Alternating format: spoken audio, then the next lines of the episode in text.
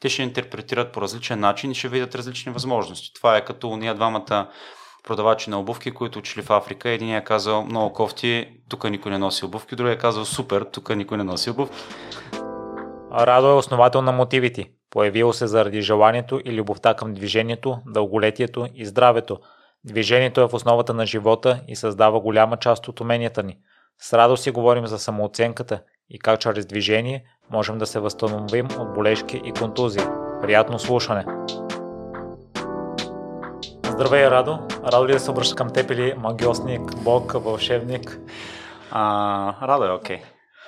Аз се обръщам така, защото а, покрай теб откривам нови неща за тялото си, на които не съм и подозирал, че съм способен и малко с пренебрежение започнах към себе си в началото и не очаквах, че ще имам такъв прогрес.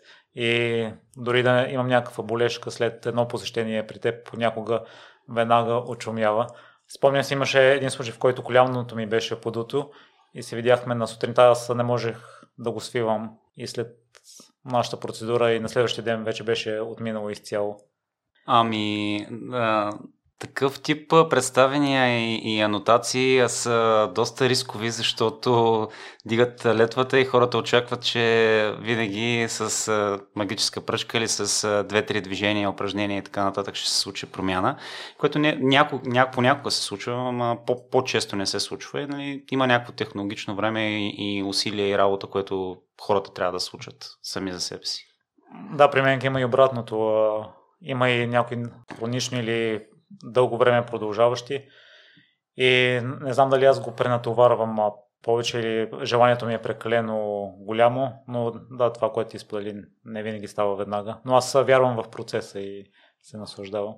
Да, другото е когато това, което каза за процеса, защото много пъти хората вярват, че е J-образна кривата, в която нали, прогрес е само нагоре, нали, но ти продължавайки да правиш неща и имайки някакво динамично ежедневие, а, нали, нещата пак са, пак са променливи и въпросът е по-скоро тренда да е нагоре, нали, към подобряване на, ако е става въпрос за болка или за перформанс, отколкото нали, да, да се отчаяваме, че не става сега веднага и само нагоре. Аз си спомням и ти беше споделила преди година някъде на теб ти се беше появила контузия. За мен беше очудващо, въпреки че знаеш всички неща за тялото, въпреки че си активен и при теб може да стане. Ами да, те хората много често са с някакво а, очакване и, и, и визия, че хората, които са треньори или активно практикуват, те всичко им е наред и никога нищо не ги боли. Като всеки човек, нали, спиш на криво, нещо стъпваш, правиш, нали, натоварваш се по някакъв нов начин, а, а, нали, възстановяването ти куца, дали защото не си се наспал или нещо друго е станало, и съответно а, никой не е застрахован. Въпросът е да не става, да, да, каква ще е първата реакция след като нещо се случи. А, съответно, ако имаме по, по, повече знания за нас самите, за тялото и за някакви неща, как функционират, нали, можем да почнем те нареченото обследване, да видим каква е причината през движение, най-често нали, бих препоръчал на, на повечето хора. А, и съответно да почнем да го адресираме, защото това беше и моят случай, нали, от наглед безобидна ситуация, нали, чистейки в залата, до това да, да ме заболи кръста, нали, да не мога да, да ходя буквално. Обаче моята реакция беше да се прибера, да почна да се движа, да, да опитвам разни неща и така два дена нон-стоп, за да туширам първоначалния спазъм или каквото беше, защото така и не разбрах от, от нищо се случи. Да, да туширам това, той е първоначален спазъм и, и, и шанса на тялото да се заключи, нали, да се предпази, защото то не, не, не прави нищо случайно, очевидно нещо е имало. А, но повечето хора, първата им реакция е страх, нали? втората им реакция е доктор, третата им реакция е хапче операция, инжекция, нещо от този род. Нали? А пък аз винаги бих пробвал през движението. Сега, ако има някакви конкретики, когато имаш нали, непоносимост и болка, дискомфорт, каквото и да опитваш, нали, хубаво е да се консултираш с специалист, но и пак казвам, това зависи много от познанията на конкретния човек. Наистина ли от чистене и два дни да, да. То два дни беше, два дни си отложих всички ангажименти и бях вкъщи на, на земя, между земята и дивана в общи линии, но а, но успях да, да се справя. Нали, имаш някакъв остатъчен, остатъчен дискомфорт и, и, и някаква болка, която се изчисти в рамките на 10 на дена след това, но първоначалното нали, да, да се влача и да не мога да ходя както някои хора им се случва, беше два, два дни. Аз спомням, преди две години не можех да ходя нормално и след едно посещение при теб проходих нормално и след няколко дни вече не се усещаха болките в кръстия. А в такъв случай на какво се отразява това дали нещо ще премине веднага, както моите случаи с подутото кляно или с кръста, или някои, които ще ги влача по-дълго време? Ами, трудно е да се каже, защото тя нервната система на всеки човек е различна и а, как тя интерпретира а, средата около нас, натоварванията, които даваме на тялото и, и като цяло всички стресови фактори от ежедневието, нали, няма как да, да разберем. То винаги е един такъв а, разговор, а, гласен или, негласен с нервната система и нашата работа е да убедим, че всъщност в тялото ни е в безопасност или имаме контрол на ситуацията, за да може да ни даде повече от а, определено движение или да някоя болка да си да отмине и така нататък. А, защото всъщност болката повечето хора я приемат като нещо кофти, което им се случва, а пък то е сигнал, че нещо може би трябва да се промени и съответно трябва да се поразмърдат някакви неща, защото компенсациите, които тялото прави, а, са супер, защото нали, се движим. Продължаваме. Въпросът е, че някой път компенсациите тялото ги прави а, без да ни дава сигнали и сигналите идват много по-напред във времето. И да, и зависи ако нещо е било хронично, ще отнеме малко повече време, защото там имаме емоционален момент, нали, психологически момент. Някой път дори подсъзнателно хората предпазва се, предпазват или ограничават движението си, защото не искат да ги боли. А, и се получава малко магиосен кръг, да отнема малко повече време да, с убеждаване, нали? но това приказката тъпи, тъпи на случая умен и упорите по-добре. И Радо ще дадеш малко контекст на слушателите по какъв начин стигна до това да си основател на мотивите и да си придобил всички тези знания за хората, които за първ път чуват или не са слушали първия ни епизод? Много пъти сме питали някакви хора м- дали има медицинско образование и какво е, ако да. И отговора ми напоследък е, че просто съм много любопитен. И, а, и което е наистина факт от гледна точка на, на движение, здраве и така нататък. И като цяло неща, които са ми интересни като хобита и всякакви други активности. Та, а, цял живот съм се движил и а, всякакви спортове като дете, подрастваш, аз съм почнал нали, буквално в несъзнателна възраст да правя неща и никога не съм спирал. А, като хобита, разбира се. А, и в един момент, а, работейки офисна работа, паралелно започнах да, да водя тренировки. А, за, за друг човек, друг бранд. Съответно, м- нали, ти като работиш с хора и като си любопитен, започваш да задаваш някакви въпроси от гледна точка на това как човека да прогресира, как да станеш по-добър, нали, за да постигнеш по-добри резултати с конкретния човек или група хора. И а, в един момент хората, практикувайки едни и същи упражнения за някакъв период от време, имаха някакви лимитации. Просто аз почнах да задавам въпроса как, какво ги ограничава. Таровейки, стигнах до мобилността и какво е то, що е то и нали, как работи. И лека по лека почнах да се ограмотявам, да ходя по разни семинари, курсове и така нататък извън България, защото тук никой не предлага такива неща, за съжаление.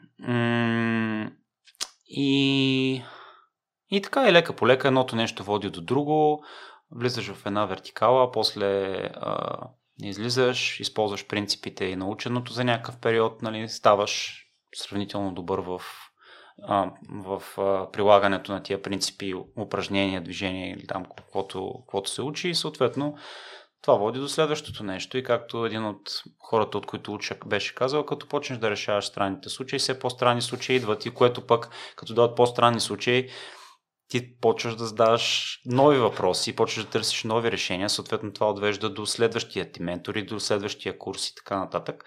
И в общи линии, нали, това е този процес, дето казват хората да учим цял живот, нали, не да, да приключим с университет или някакво формално образование.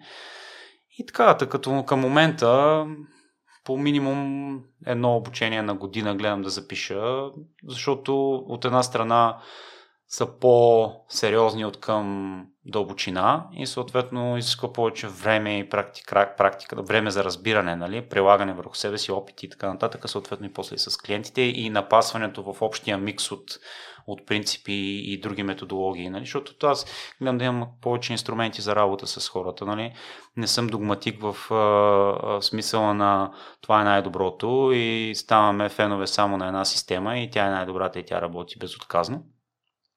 Което може и да е факт, но аз пак обичам да имаме повече опции, защото както говорихме по-рано, нервната система на един човек за една и съща болка ще реагира по един начин на едно движение, на, по друг начин на, на, на друго движение, на, на другия човек. Така че а, пък аз, нали, идеята ми е и работата ми е да помагам на хората, а не да им казвам, сори, ама, нали, не работи.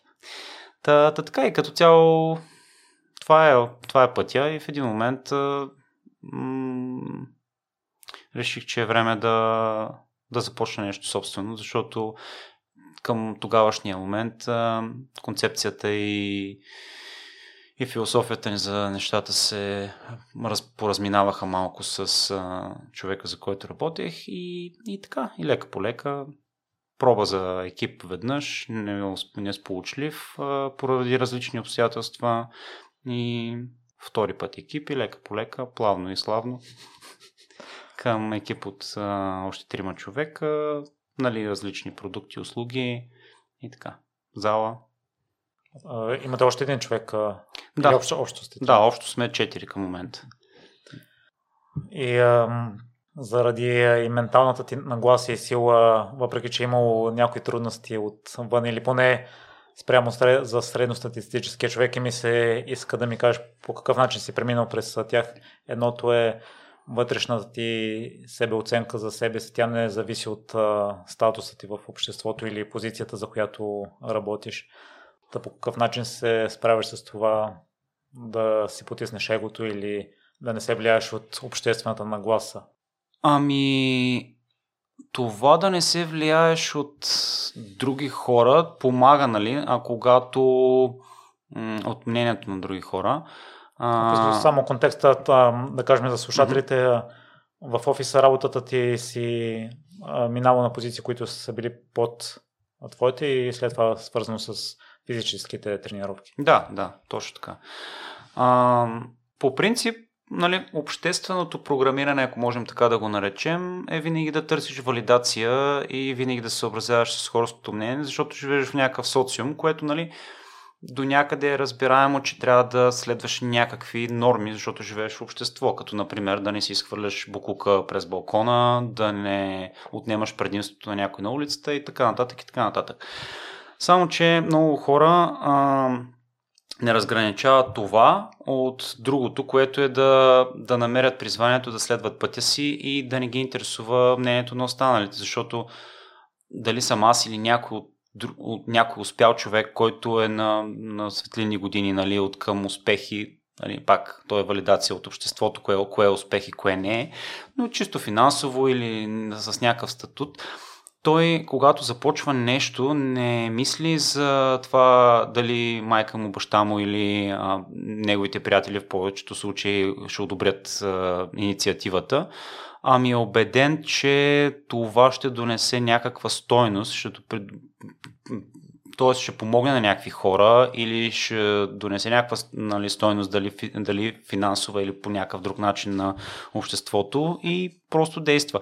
А, аз дори в а, нещата, които правя, не, не мисля за план Б. Много хора нали, говорят, има и план Б, С, Д и така нататък. Аз не мисля за план Д, защо, Б, защото а, ако приемем, че нещата, които правя или проектите, които се опитвам да стартирам и някой път се получава, някой път не се получава, а, не са живото определящи, т.е.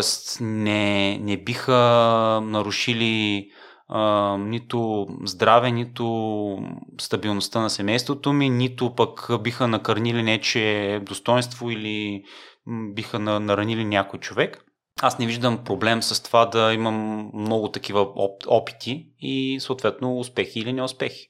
Така че не виждам, нали, тук се съдържа въпроса, кое е най-лошото нещо, което може да стане. При условие, че не вредиш на никой останал в обществото или в личния си кръг, нямам никакъв проблем с мотивацията и с правенето на неща и с, да, случването или не случването. И съответно те, нали, мозъка на човек обича да успява, обича да го потупат пред строя, нали, да, го, да го валидират. Това с валидацията като цяло работи, според мен лично, аз ще имам личен такъв опит. Нали, ако имаш някой от родителите или някой в обкръжението ти, пред който си искал да се докажеш, нали, да, да, да те поздрави, да те окоръжи, да каже браво, докато си бил тинейджер, докато още не си бил наясно със себе си, с нали, какво искаш да правиш с този живот. А, по-скоро може да изгради характер, защото нали, друго, другата альтернатива е да правиш на въпреки и напукнали на, на същия този човек. Дали ще е родител или друг, няма значение. Та, едното е по-градивно, другото е по-деструктивно. Нали? Докато е градивно е супер. Обаче като станеш възрастен, като се отделиш от семейството и продължаваш да търсиш валидацията дали от някой конкретен човек или хора, в зависимост от етапите на развитие или от обществото, това вече е по-скоро нездравословно и не работи за тебе, а срещу тебе. И радо това, че си нямал план Б. Аз а, разсъждавам а, от време на време по въпроси. В моите очи не е така, защото си имал престижна офиса работа и много лесно би могло да се върнеш отново там. С мотивите нещата, доколкото знам, доста бързо са потръгнали след четвъртия месец. Някъде. Да, сравнително скоро, но то пак се връщаме на кое е най-лошото нещо, което може да се случи, напускайки една офис работа, колкото и сигурно в кавички това да, нали, да, да изглежда. Ам, винаги имаш опцията за нова офис работа. Очевидно, особено към настоящия момент, има търсене на кадри, а не липса, а, нали, а не а, повече от, от необходимото за различни сфери, позиции и така нататък. Аз дори в един момент, когато набираше скорост, IT сектора, нали, като, като кластър и като отрасъл и като сфера. Също размишлявах по темата дали да не се обучавам в този аспект. Обаче просто не ми, вътрешно не ми, не беше моето. Не усетих, че не, не би ми доставил удоволствие и не тръгнах в тая посока само заради, заради парите в случая, нали? защото сега ако станеш добър, ако развиваш някакви неща, очевидно можеш да вземаш едни добри пари. Та, тръгнах в това, което ми доставяше удоволствие и съответно аз на всички казвам, че когато правиш нещата с желание и си автентичен, нали, без да звучи клиширано автентичен, но по-скоро да си себе си, нали, да, да вярваш в някакви неща, да, да не говориш едно, а да правиш друго а, и хората го усещат, м- по-скоро хората са добри и искат да ти помогнат. Нали? Говорим дори от към клиенти, от към приятели. Нали? Сега, ако искаш да... Някой път са ми помагали без да, без да търся тая помощ. Някой път, нали, зависи от пак от егото и до това дали сте научили, че да си мъж е, да, си мъж да искаш помощ е слабост, нали, защото това е друг, друг, друг токсичен елемент нали, във възпитанието на някакви хора и България по-конкретно. Та, ако тия неща се случват, нали, успеха е неизбежен. Сега това трябва да е подплатено нали, с а, усилия, с а, а, нали, трупане на знания, на, нали, не просто правим нещата, защото да правим нещата. Но да. Аз съм съгласен с теб, само че това, че успехът е избежен. Имам резерви към него и другото, което ми направи силно впечатление, окей, обществото, прибираш се вкъщи при семейството и забравяш за обществото, но при теб е имало при теб се случва така, че освен обществото да те гледа с снисхождение, като споделиш какво работиш и от семейството си срещат такива погледи?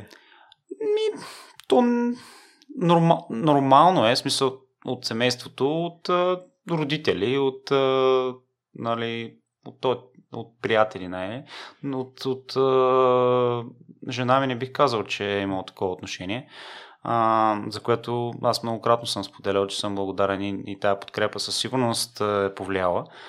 М- защото най-малкото всяко нещо, което започваш а, от начало изисква някакво време. Нали? И енергия, и отсъствие от вкъщи и куп други нали, неща. Не би ги нарекал лишения, защото всъщност, да, то е приоритизиране за определен период от време. Нали? Защото хората, които говорят за лишения, се превръща малко в а, а, едно такова жертвоприношение, нали, се, но аз съм загърбил себе си, нали, ти всъщност го правиш за себе си, за семейството си, за, за някакви хора, да кажем, ако е кауза. Та, зависи как го приемаш, защото те някои хора и децата ги приемат като трудност, но аз ги питам, нали, защо имат деца, ако това го приемат като трудност, както и да е. Но това е нормално с а, неразбирането на на родители, обкръжение, общество, защото ти ако не знаеш, няма как да се поставиш на място на този човек и няма как да разбереш каква е неговата мотивация да прави нещата, които прави. Така че затова хората казват, че пет човека, пет различни мнения, нали? Защото ако всички прочитат, дори всички да прочитат една и съща информация, на базата на личния опит, който имат назад във времето, те ще интерпретират по различен начин и ще видят различни възможности. Това е като ние двамата продавачи на обувки, които учили в Африка. Един е казал много кофти, тук никой не носи обувки, другия е казал супер, тук никой не носи обувки. Така че същия начин за съпругата. Има ли нещо, което искаш да добавиш, Радо, тъй като е важно според мен да получаваме подкрепа от най- най-близките и това, че сте се разбрали ти е дала кураж в началото. Ми, както една клиентка каза, случил, случил съм на жена.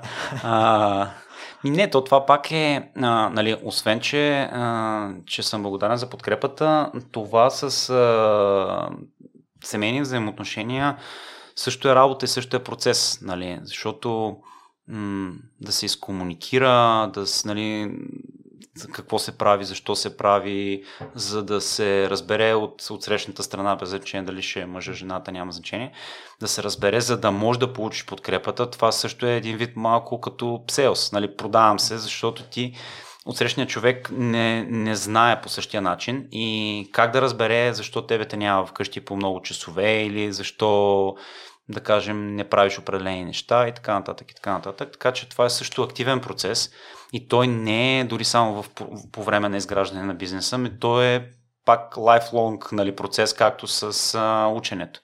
Нали, защото са човешки взаимоотношения. Ако нещо не се надгражда, не се случва постоянно, нали? живота е динамична величина, здравето е динамична величина, въпреки че хората го приемат за статично. Нали? Научавам се, ходя на работа, намирам си там партньор, правя деца и т.т. Нали? Някакви неща се случват. Да, да, ама нали, като говорим за хора, единия има едни интереси в един период от нали, едни нужди в някакъв период, после те се променят, нали, еволюират нещата.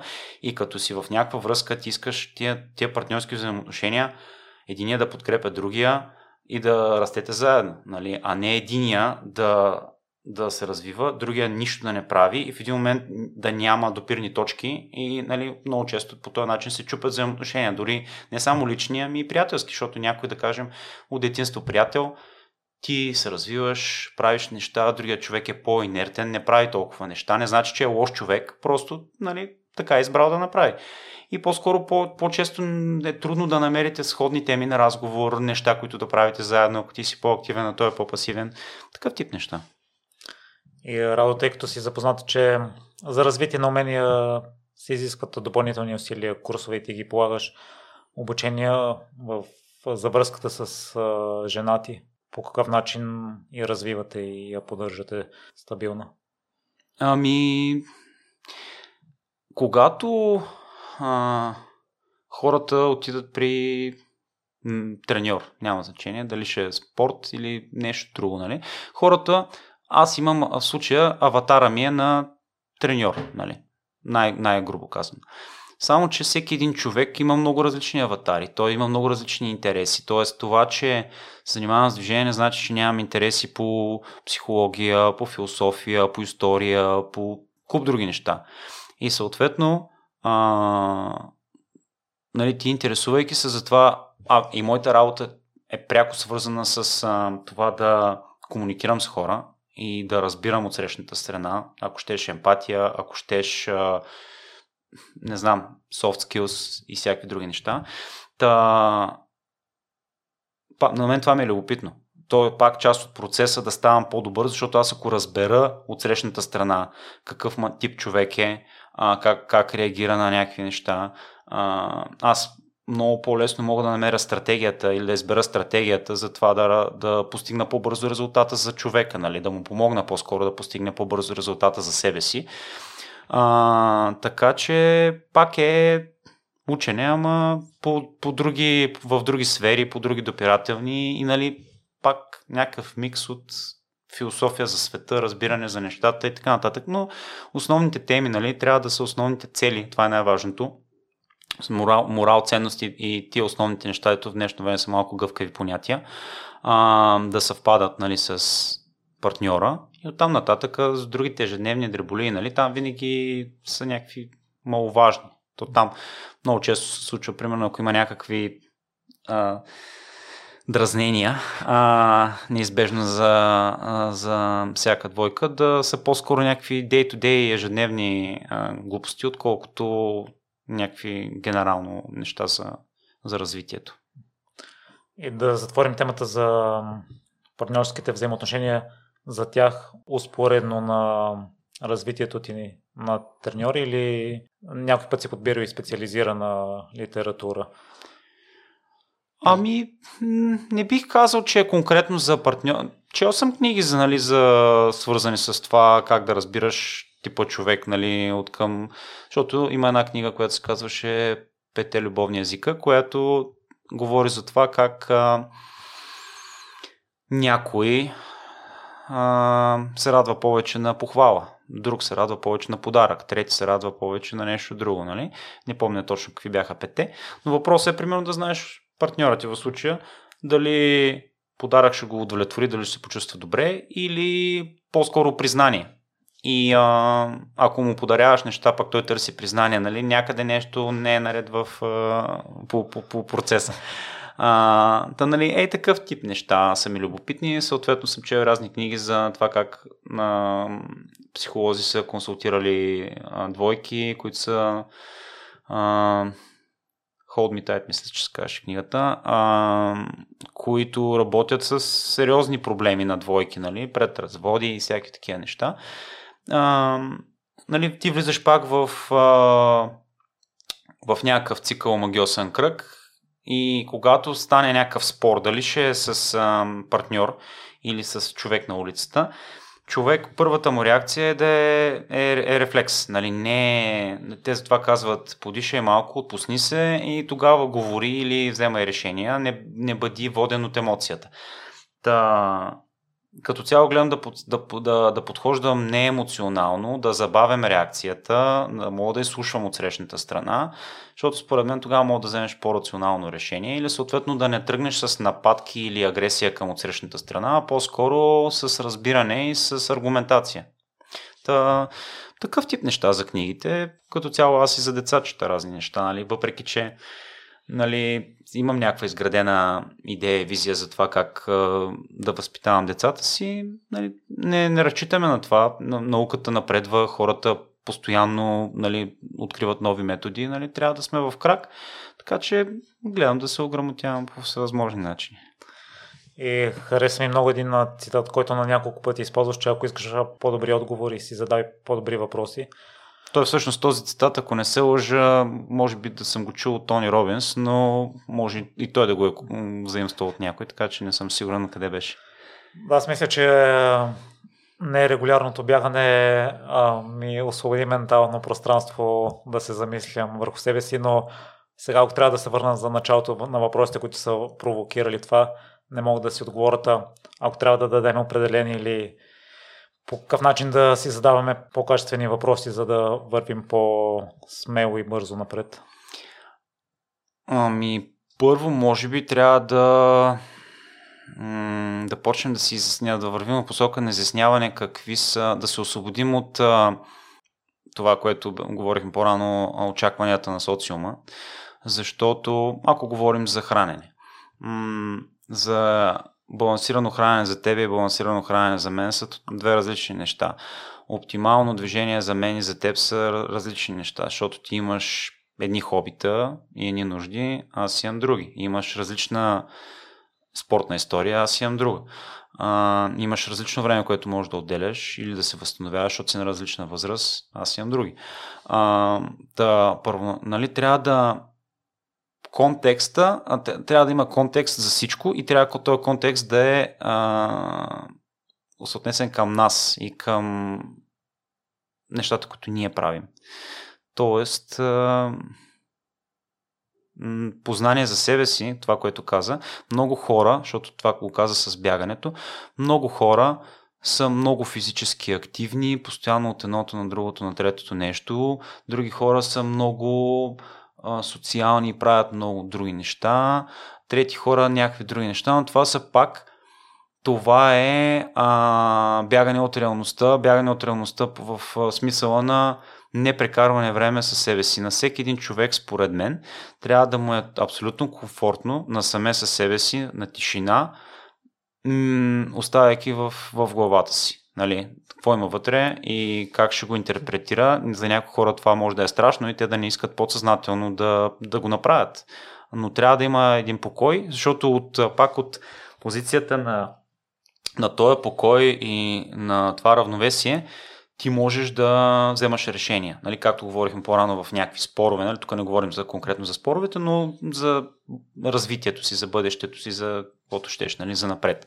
Как да допринасяш за обществото и така нататък. Та, според мен, а, когато си твърде в възраст, възрастта, а, интересното нещо е, че нали, не е нужно да си много а, а, много възрастен, за да имаш опит, защото нали, има хора, които на 20 години са им се случили много повече трудни неща и, и е трябвало да се преборят с някакви неща в живота и, и може да имат повече опит, от който някой се е движил по течението и е на 50 години. Но има едно такова технологично време точно за изравняване на, на крайностите, нали? защото като си млад, като бушуват хормони, като си мислиш, че всичко дето лети се яде и така нататък, си винаги в едната, в другата крайност или твърде си негативен, или твърде си ентусиазиран за някакви неща и в един момент или, и, и много ги оценяваш нещата в, в черно и бяло. И полека по лека осъзнаваш, че има повече от само твоята гледна точка за света. А, и съответно нещата са винаги някъде в центъра. Обаче тук пак трики момента е, търсейки този център, да търсиш твоя център, а не наложения ти от някой друг център, защото пак за някои хора по-лесно продават продукти, услуги и така нататък, ако кажат храни се по този начин, прави това, това е начина. Нали? Аз винаги казвам на хората да имат червени флагчета по темата, защото ако някой догматично следва нещо, то е като слепия следва глухия или това беше приказката там. А, та идеята е да, да вземаме решение на базата на това какво е добре за нас, без, без да нарушаваме а, комфорта и спокойствието на останалите. И така.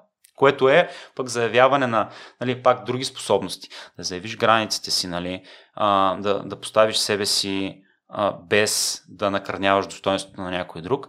А, много хора не знаят как да поставят границите спрямо от срещната страна а, и тръгват през нападки и обиди, нали? защото то пак е като с децата. Нали? Децата като нямат а, м- яснота още за емоции, кое как работи и изразяват, да кажем, не, не мога, използват е, заместители, дали, ако не искат, казват не мога или нещо от род.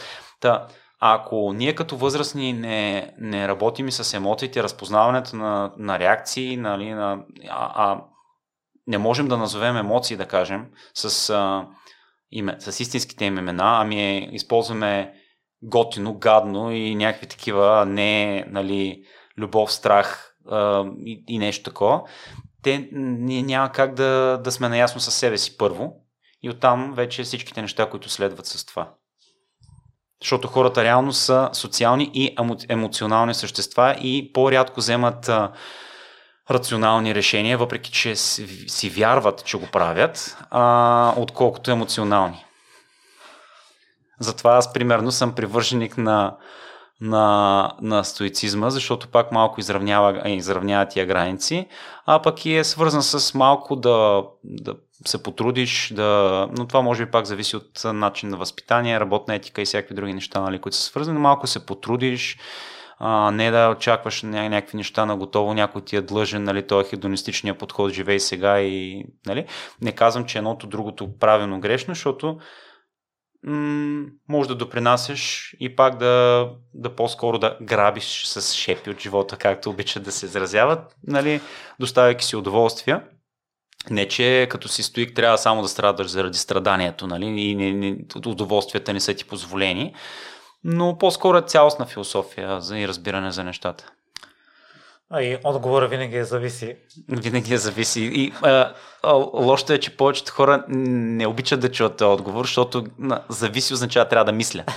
нали? А не, не, не, не чакам на готово решението.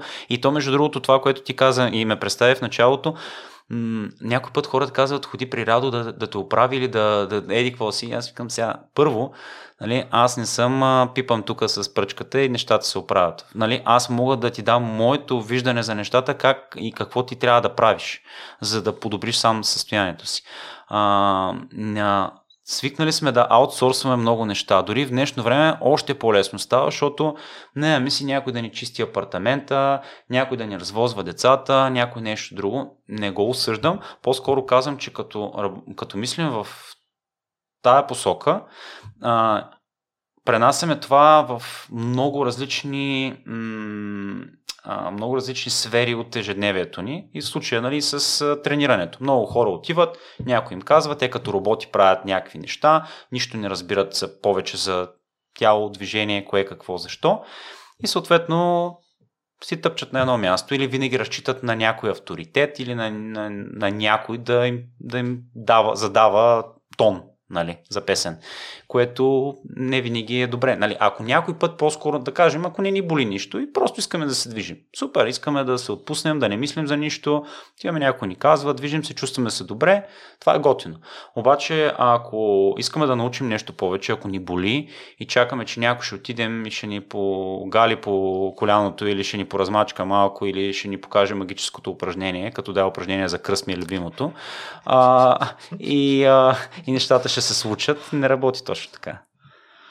Да ти призная, Радо, може би аз в началото бях а, така и чак последните пъти или последните месеци забелязвам, че една идея се опитвам да вниквам дълбоко в това, което ми казваш.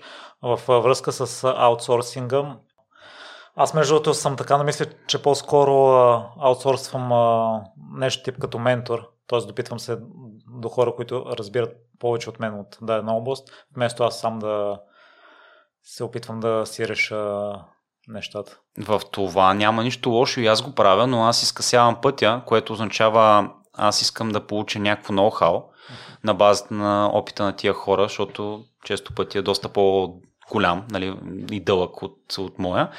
Но това не означава, че не, ние не трябва да свършим работата. Ние може да получим информацията, но тия хора няма да дойдат да ни изготвят или да ни направят упражненията или каквото и да било друго в ежедневието, което, към, към което сме се насочили. Или да прочитат книгите, които трябва да прочетем и да извървят пътя. То затова е, защото ти правиш връзки, а, самоанализираш някакви неща, нали, то повечето преживявания, така да го наречем, те ще, те ще доведат до помадряване или до повечето опит. А, съответно обаче то е свързано и с технологичното време да мине, нали, за да изравниш емоциите. Така че малко или много, колкото и да, да, да не мислех така, напредвайки с възрастта, много, много повече почва да се успокояваш, да, да мислиш по-рационално и съответно да поемаш ако нали, си този тип човек, а не, не се приемаш за жертва, да поемаш отговорности за собствените си действия. Нали? Защото като си по-млад, той е оня, някой е виновен, някой нещо ми е длъжен и така нататък. Така че, примерно, нали, то, това пак е от дете. Ако те възпитат по начин, по който да поемаш отговорност и да знаеш, че а, нали, някои хора, има една приказка, дет ми е любима, че твоите права са не, че чужда отговорност. Нали? То е, нали, ти живееш в общество и ако ти имаш някакви блага, които ползваш, тези блага трябва някой друг да ги произведе, нали? което е, да. Та, защото в днешно време е много модерно хората да се търсят правата. Супер е, ама от срещната страна ти какво даваш, също трябва да си го задаваме и този въпрос, защото не е много важен.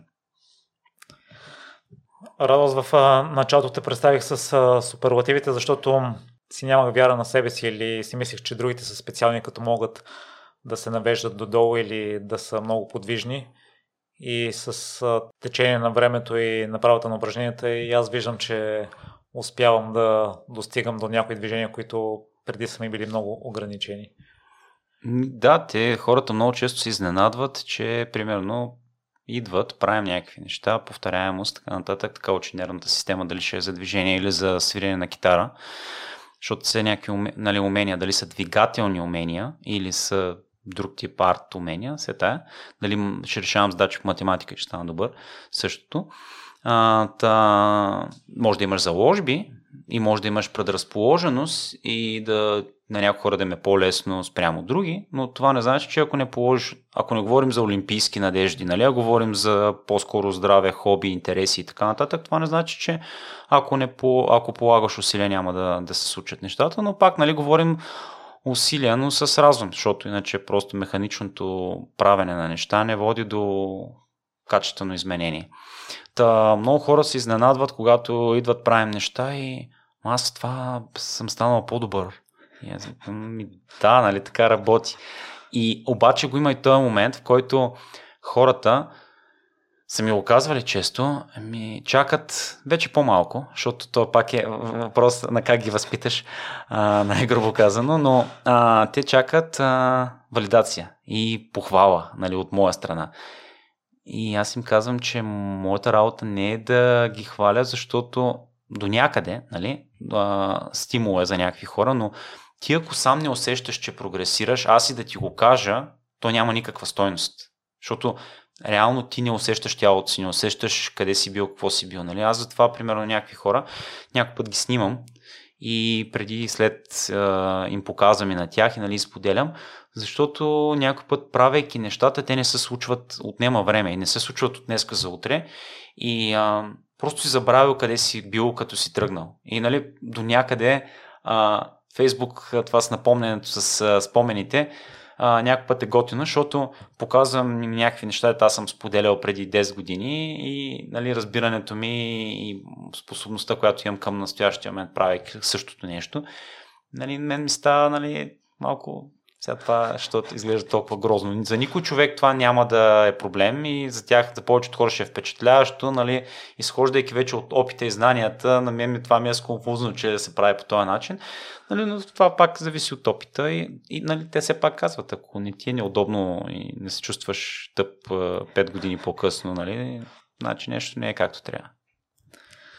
И в връзка с това да се върнем на процеса срещу резултатите, добър ориентир ли е това, като останем сами със себе си, да видим кои неща ни движат отвътре и за кои сме готови да полагаме допълнителни усилия, тъй като и при теб с мотивите сподели, че развиваш и доста други неща, soft skills, психология, друг тип упражнения. Аз с бягането с подкаста също има много сфери, които са ми интересни.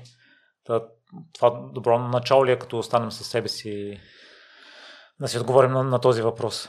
Ами, то реално мобилността и в последствие мотивите се родиха точно, точно по този начин. Защото аз си мисля, че предния път го споменах и на други места съм го споделял, че м- аз започнах да, да се движа на пода в хола вечер, обследвайки неща, без да знам, без да следвам структура, нали, но давайки си това време и започваш да научаваш. Нали, като човек, който се е движил цял живот, изведнъж става малко неприятно, че имаш ограничение тук, че нещо не се мърда както трябва, въпреки че нали, спортуваш, имаш вариативност на движенията и така нататък.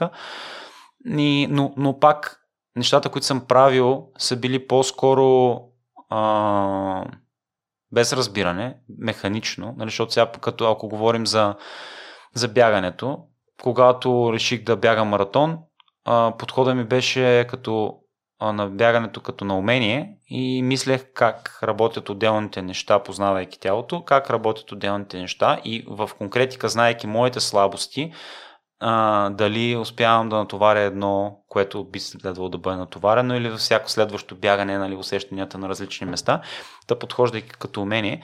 Та всъщност, ето, нали, мобилността и това да научавам повече започна точно с даване на време за себе си.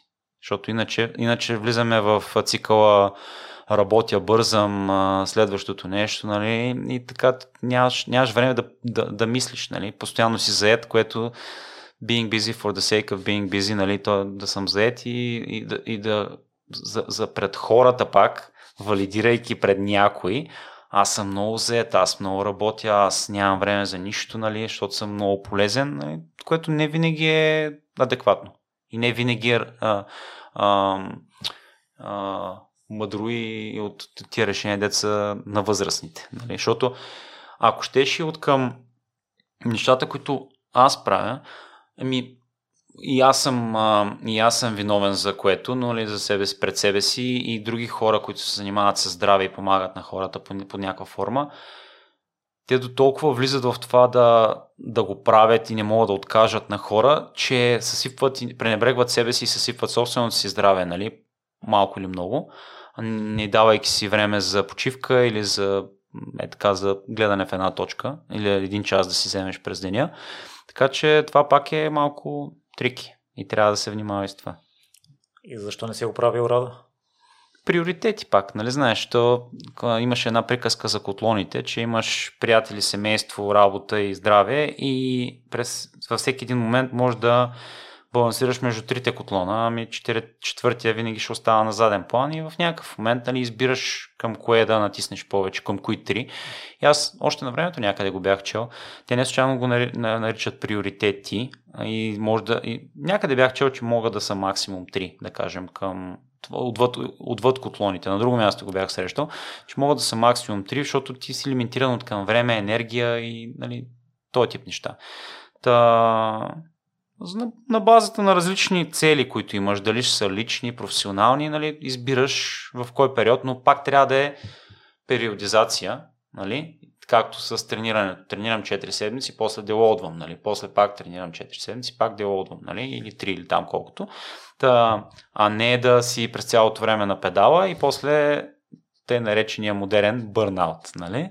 Не ми се прави нищо, гледам в една точка и няма мотивация за нищо. А, бил съм в дори с нещата, може да се случи дори с нещата, които ти харесват да правиш, нали, които са ти хоби и, и са ти призвани.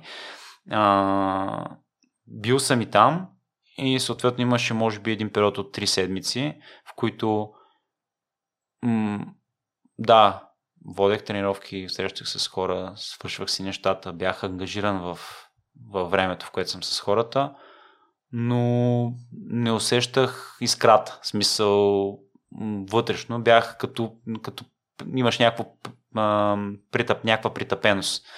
И три седмици, се прибирах вкъщи, беше, пускам си някой филм, колкото е така да гледам в една точка.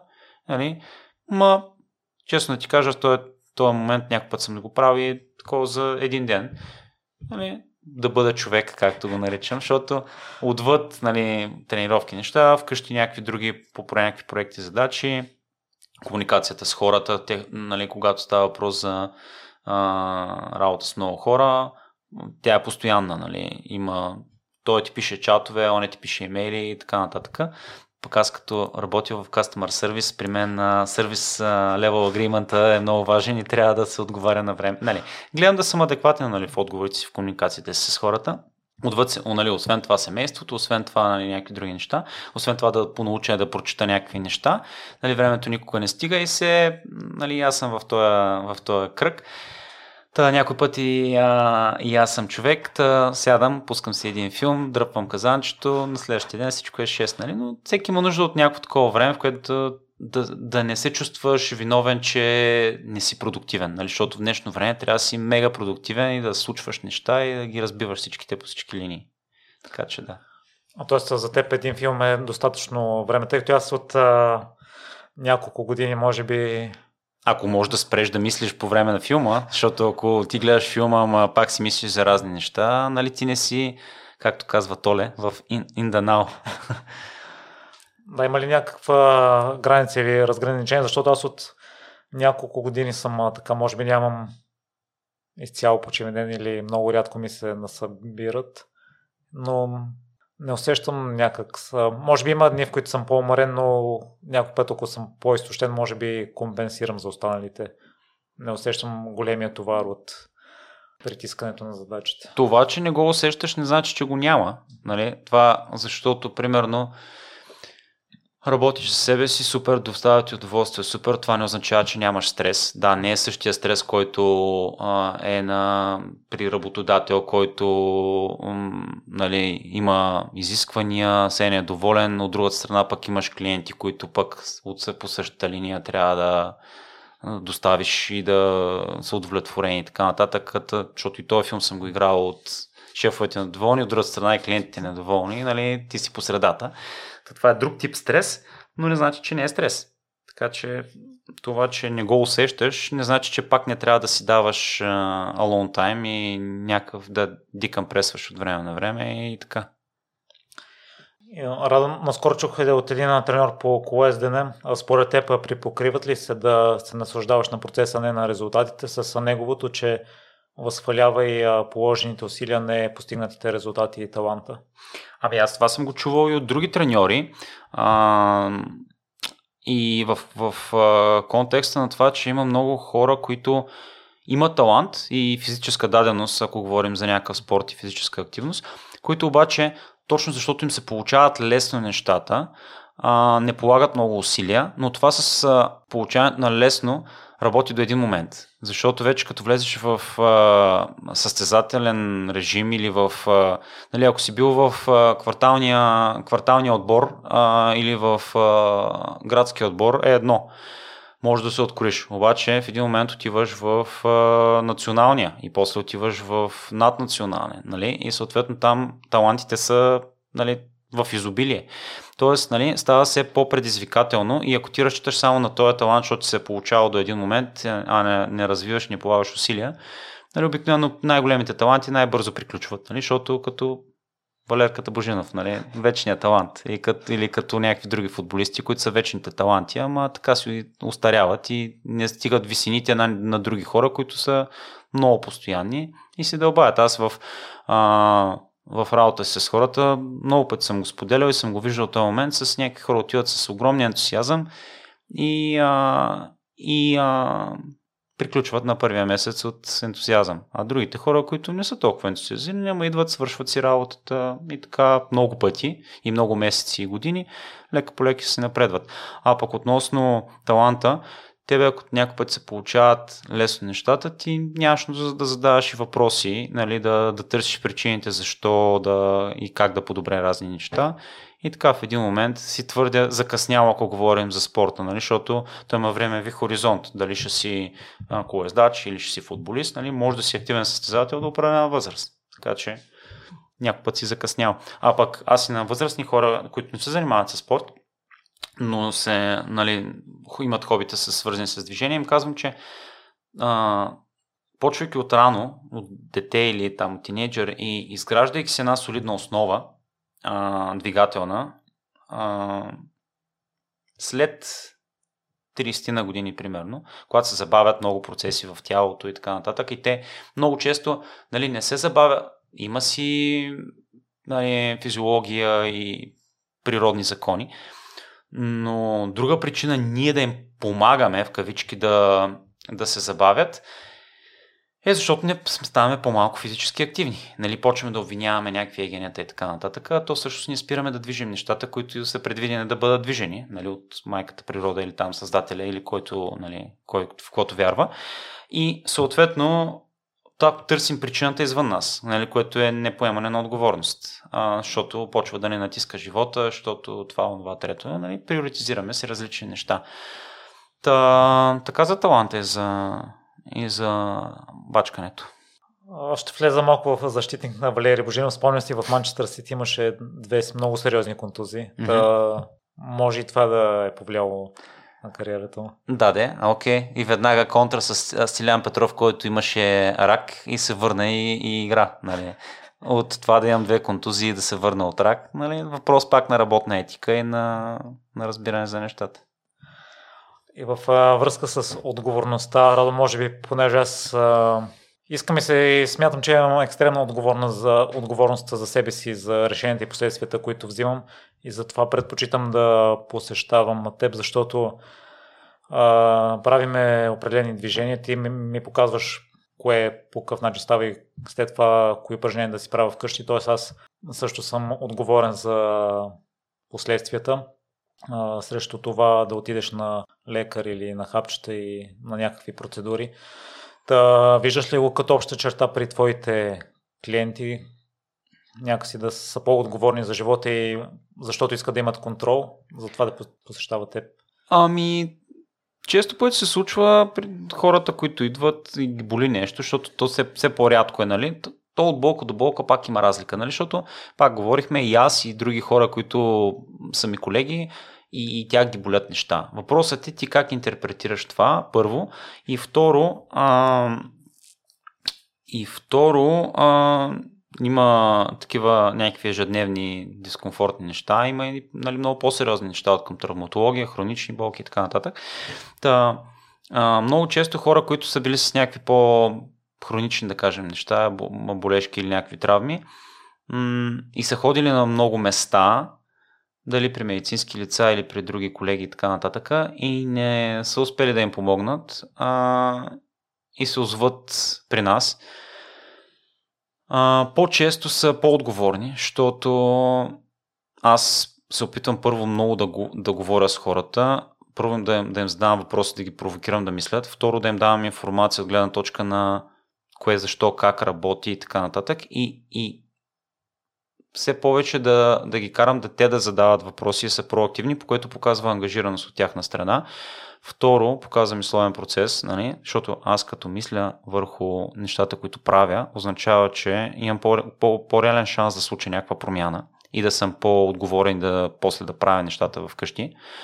Но има и такива хора, които примерно болят ги разни неща. Аз съм препоръчал какво да правят. Разбрали сме след някакво време да се видим седмица, 10 дена или колкото.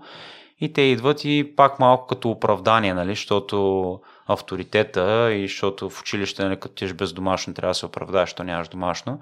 Та по същия начин идват и ми, аз да ти призная, аз не съм правил тия неща много и ми викам, добре, смисъл, аз нямам какво да направя по темата, нали? А, но пак ще трябва да ги направим сега, което е загуба за тебе. Защото ако си ги беше правил и беше затвърдил нещо и беше разбрал нещо от правенето или беше ги правил имаше и дойдеш с въпроси, нали, изхождаш от позиция на, раз... на малко по-добро разбиране. А пък те нещата така или иначе трябва да могат да се случват. Дали ще идваш при мен и ще ги случваме, защото ще идваш хикс на брой пъти, или ще, ми, или ще си помогнеш, то даже не на мен, ами на себе си, и ще, се, ще си правиш дори не всеки ден, защото те хората ми аз не мога да ги правя всеки ден. Нали? То въпрос е да създадеш някакъв ритъм, нали? да, да, да, го, да го превърнеш в част от ежедневието си по-малко или по-много, а, за да се променят някакви неща, а не да си аз трябва всеки ден и ако не се случи край. Нали? Не съм много редовен. Та, това е с болката с хората и с а, отговорността и с... Нали, няма лошо, всеки винаги работи по-добре, ако м- си отговорен пред някой, записал си час и отидеш, но въпросът е, че ако искаш да кажем да, да работиш с ментор, под каквато и да е форма, нали, ти отиваш при този ментор, за да получиш знания, които после да прилагаш. Нали? Не, не му казваш, ами аз искам ти да ми случиш нещата на мене. Нали? Ако отиш при някой, който е напред в бизнес, да кажем, отиваш при Уорън Бъфет. Пример. Ти като отиш при Уорън Бъфет, ще и ще искаш да вземеш ноу-хау, финанси, начин на мислене, принципи и така нататък. Нали? Няма да му кажеш, еми, е, тук да ми купиш тия компании и да ми правиш това портфолио. Хубаво, добре, той дори да го направи. Оттам нататък обаче ти нищо не си научил, за цялото нещо и то пак ще, се, пак ще фелни в някакъв момент. Така че това се едно да отидеш при някой за хранене, защото някой каже хранителен режим. А, супер, може да ти даде някакви насоки, обаче ако ти казва яш по 20 грама от това, по 30 грама от това и така, но не те научава в процеса кое как работи, кои храни се комбинират, ти съответно за себе си също да усещаш кое, как, защо, дали ти е ограничаващо или не ти е ограничаващо, получаваш ли достатъчно полезност от тая храна. В един момент след трите месеца или там колкото месеца работиш с този човек, ти ако нямаш знания да си самодостатъчен, за мен това е по-скоро waste of time. Нали? Защото ти пак ще отидеш на следващия и после пак на следващия. От една страна ще изхарчваш поредните пари, от друга страна пак ще си неудовлетворен, нали? защото няма да постигаш резултатите или ще имаш някакви йо ефекти и така нататък.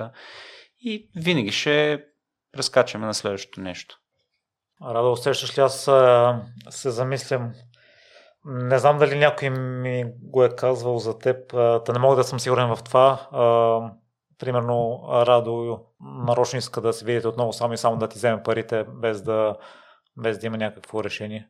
Аз постоянно повтарям, дори днес го казах поне два пъти а, през деня, че не искам хората да, а, да зависят от мене. Искам да са си самодостатъчни и даже често пъти някой казва, това не е добър бизнес модел. И да, да, обаче аз днеска само записах трима нови човека. Смисъл и няма често пъти, нали, те, те гъвкав график, нали, ама няма повече място в графика, нали, да записвам нови хора. Съответно, очевидно, нещата се случват добре, защото като помогнеш на един, той казва на други, нали, като е доволен.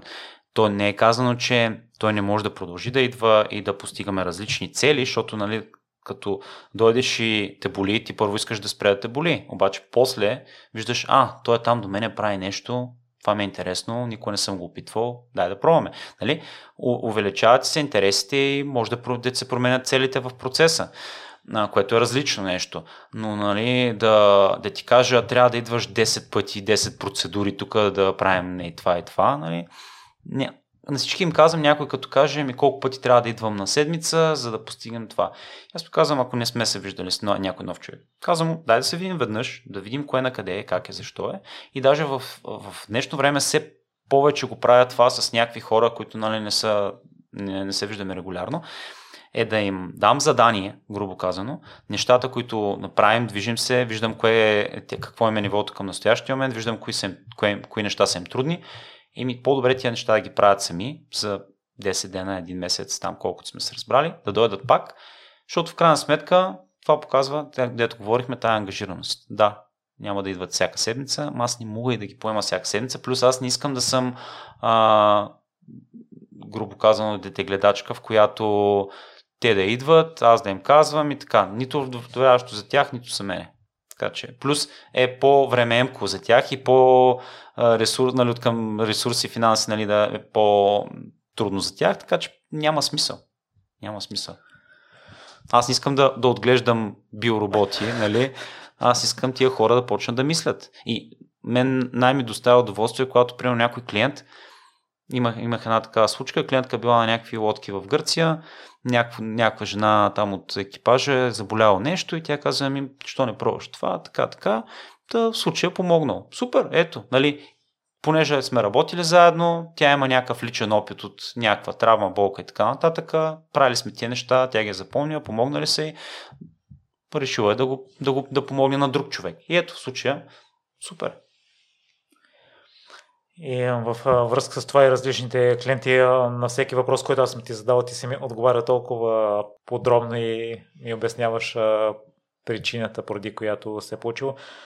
И в връзка с това сподели, че имаш клиенти, които са били на други места, mm-hmm. но не са били излекувани.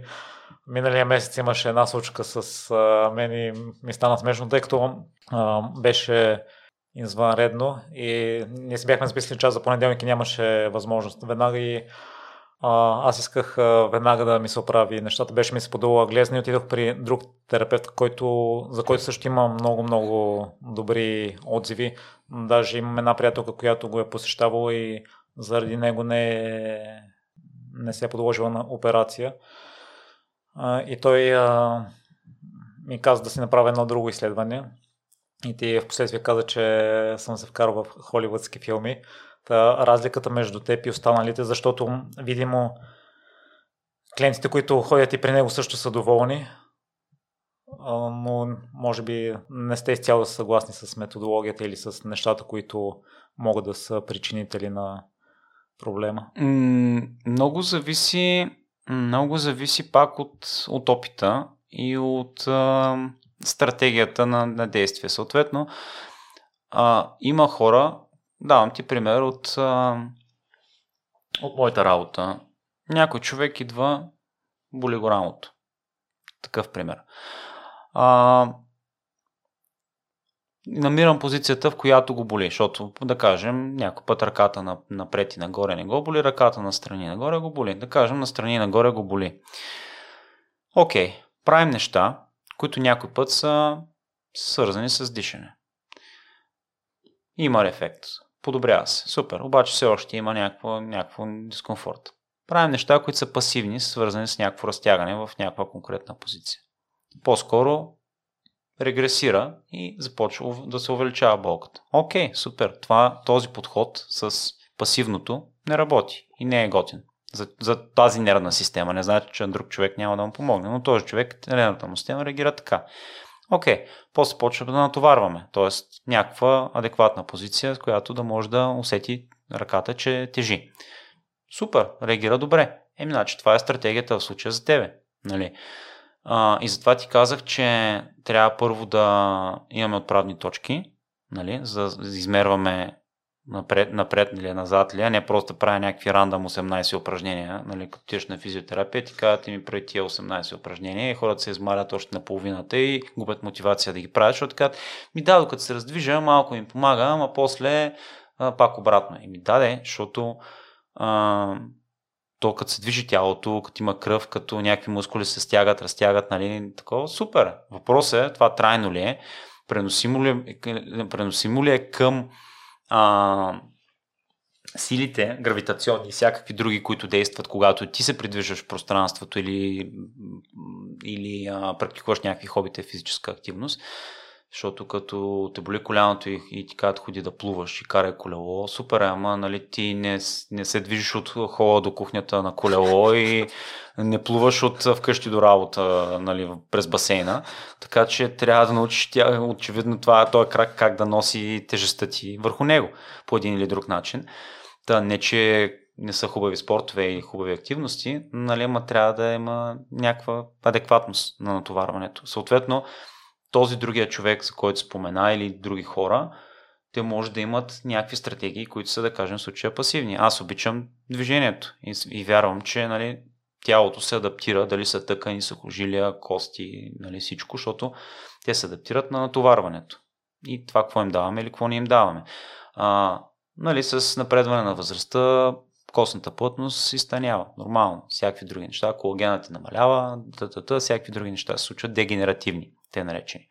А, имаше го този филм, на времето го даваха, сега може би още го има някъде из YouTube, за някакви 80-85 годишни хора, които ги бяха взели, караха ги да ядият штанги в НСА, нали, тип тяги, клекове, такива по-силови неща. И после бяха измерили нали, костната плътност преди и след някакво време, не помня какъв период, Еми, тяхната костна плътност беше се увеличила и примерно беше като на 50 годишни, да кажем. Или да кажем, в някакъв случай нали, мерите метаболитната ти възраст и нали, подмладяваш се, грубо казано, с някаква, някаква възраст. И ми даде, ама това какво е? Нали? Тежест и съпротивление. Нали? Така че, дали ще са тежести или някакъв друг тип форма на съпротивление, нали? а, това работи. И съответно, а, затова стратегията някой път, ако е някакъв спазване, по-скоро да отидеш да те масажират или да е на някакво място, което няма как ти да, да достигнеш, да го разтегнеш, да го масажираш, някой път ще сработи и ще е супер. Въпросът е как тялото ти интерпретира тая болка, защо се е стигнало до нея, а, свързано ли е с други части на тялото, как, както по-често е случай. Нали? Не е само локално, ами и някакви други неща наоколо и не само наоколо, под самото ти тяло не си вършат работата и съответно за мен е по-важно да, да подобриш цялостно, интегрирано движението на тялото, а не да работиш само локално върху проблема, така да кажем. Защото иначе ти работиш симптоматиката, не причината. Радо, имаш много успешни примери, клиенти, доказателство за това са препоръките, които има за теб постоянно. Има ли, има ли случаи на хора, на които не си успял да помогнеш или хора, които си ги върнал, понеже може би те са два различни сценарии на някой, на който не си успял да помогнеш и някой, който си го върнал, защото си смятал, че няма да може да помогнеш. И двата случая съм имал, да. А, много често, като някой се обади по телефона и нали, аз го питам каква е ситуацията, за да знам дали има смисъл, защото все пак той ще отдели време, ще дойде до, до мене, нали, така нататък. Та му казвам, ако не е за мен, просто му казвам, че не съм аз човека, нали, защото те хората, нали, помагаш, помагаш, помагаш и за всяка се чува и те хората си мислят, че всичко мога нали, един човек мога да оправи всичко. Аз не съм от тия, дето си мисля, че само аз съм. И затова пък като цяло се опитвам да, изграждам контакти и хората, когато са доволни от някой специалист, дали ще е кинезитерапевт, дали ще е някой лекар или ня... остеопат, няма значение. А, винаги а, и аз нали, лично, ако а, установя контакт с някой такъв човек, който виждам, че ни съвпада мисленето и подхожда здравето по цялостно, а не на парче. А, гледам да имам такъв тип хора около себе си, такъв кръг, за да мога, когато нали, не е за мен, да, го препоръч, да препоръчам конкретен специалист. Те често пъти ме питат за някакви са. Въпросът е обаче, че ако аз нямам опит или нямам препоръка от някой друг, който или няколко човека, нали, не винаги мога да, да имам специалист за всичко, но ето ти случай, в който да. Иначе имам някакви други случаи, в които а, и то може би по-често е, защото хората м- не не са си дали времето и са имали различни очаквания. Затова, нали, някой път е така, като летвата е, отиваш и някой те оправя. Затова им казвам, нали, че процесът изисква време, така и така, нали, усилията. Не трябва да се притесняваме, ако не е само напред и нагоре, нали, ами имаме флуктуация в, нали, в изменение а, защото много често хората се сещат твърде късно, влачили се с някакъв проблем, къде е съвсем съзнателно, нали, години, месеци и така нататък. И винаги се радвам, когато някой дойде и каза ми, а, реших да му обърна внимание на това, боли ме. Аз го питам от колко време е проблема, еми от три дена или от една седмица. Викам, супер, много сте малко тия. Повечето, то си е така, 20 години, 50 години, нали? И ми даде, ама ще отнемем повече време да, да изкомуникираме нещата. Трябва да изкомуникираме с а, централата. И, а, и така, та, имало е такива случаи и от, и от едните и от другите. И Радо, при мен нещо, което ме изненада последното, последната болешка има все още остатъчен дискомфорт в крайна позиция. И тъй като аз те посещавам и да кажем горе-долу съм осъзнат за движението и искам да работя върху това. И за мен си мислих, че ще работи да отида на някоя процедура да мине не изцяло, но твоят отговор ме очуди, че не е желателно, защото е по-хубаво тялото да, да свикне с това и с течение на времето ще очуми. Ами, бих ти дал, нали, аз не отричам друг тип манипулации, а, като съпътстващи, като подкрепящи процеса на, на оздравяване а, или на възстановяване, дали ще е за кеф нали, възстановяване, ако си спортист или, а, нали, по-бързо възстановяване, ако си спортист, или пък ще е от някаква травма. Но по-скоро, ако видим, че едно нещо върши работата, де повече, а пък другото нещо върши работа, никаква работа, нали, в крайника, да кажем, както в твоя случай. А, тая процедура ще работи пак локално самия проблем. Обаче няма да научи останалата част от крака ти как да си комуникира с проблемното място. И в един момент пак ще се върнем обратно на изходна позиция, в която няма да се е променила комуникацията между отделните части на този крак и пак ще трябва да отидем на процедура. Или пак ще дойдеш и кажеш, ми тия неща не работят. Не, те работят. Въпросът е, че ще отнеме време. Ако не са работили дълго време така. Защото много често хората се докарват до някакво състояние, дали ще е с тегло или с травма. Нали? С тегло. И в двата случая може да е малко подхлъзване и да не обърнеш внимание, нали? да стане постепенно малко зваренето на жабата. Ама а, ако е съзнателно, нали, се докарва до някаква ситуация на имам 20 излишни килограма и очаквам, че тия 20 излишни килограма трябва да ги сваля за, за 2 месеца. Или тая болка да се оправи за 3 дена. Е, да, да, ама не, си, не, не сме стигнали до там толкова нали, за тия 3 дена, така че най-вероятно няма и да се върнем обратно към хомеостазата, доколкото е възможна за 3 дена. И другото е, че хората имат някакъв, а, такъв, а, някаква припряност и много бързат някакви неща да се случат веднага. всички за къде са се разбързали, нали?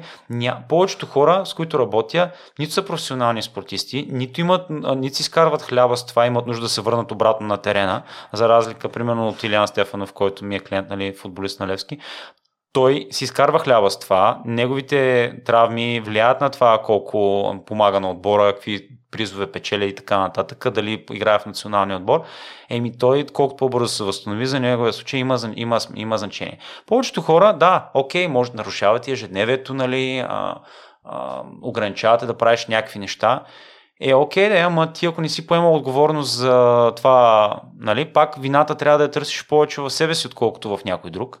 И съответно, ако не си предприял действия, още повече пък ако си знаел, тогава вече пък нямаш извинение. И съответно, хората бързат да ги случат някакви неща. Аз не разбирам за къде е цялото бързане. Нали? Никой пак няма ти даде медали.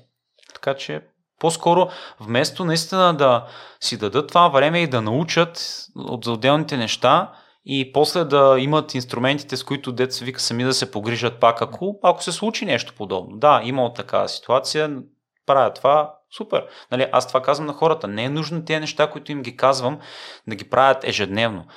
Тялото винаги нещо ще му се случва, движението е динамична величина и, и здравето и съответно винаги ще има промени. Въпрос е, аз като имам тая видеотека или а, този инструментариум, да пробвам различни неща, да направя а, осъзнато и, и educated guess, дето има една, една приказка, а, правейки нещата, а не just randomly moving in space, нали, да свободно да правя някакви експерименти и да мога по-бързо да се връщам обратно към да не ме боли. Или да съм здрав, или да перформам по-добре и така.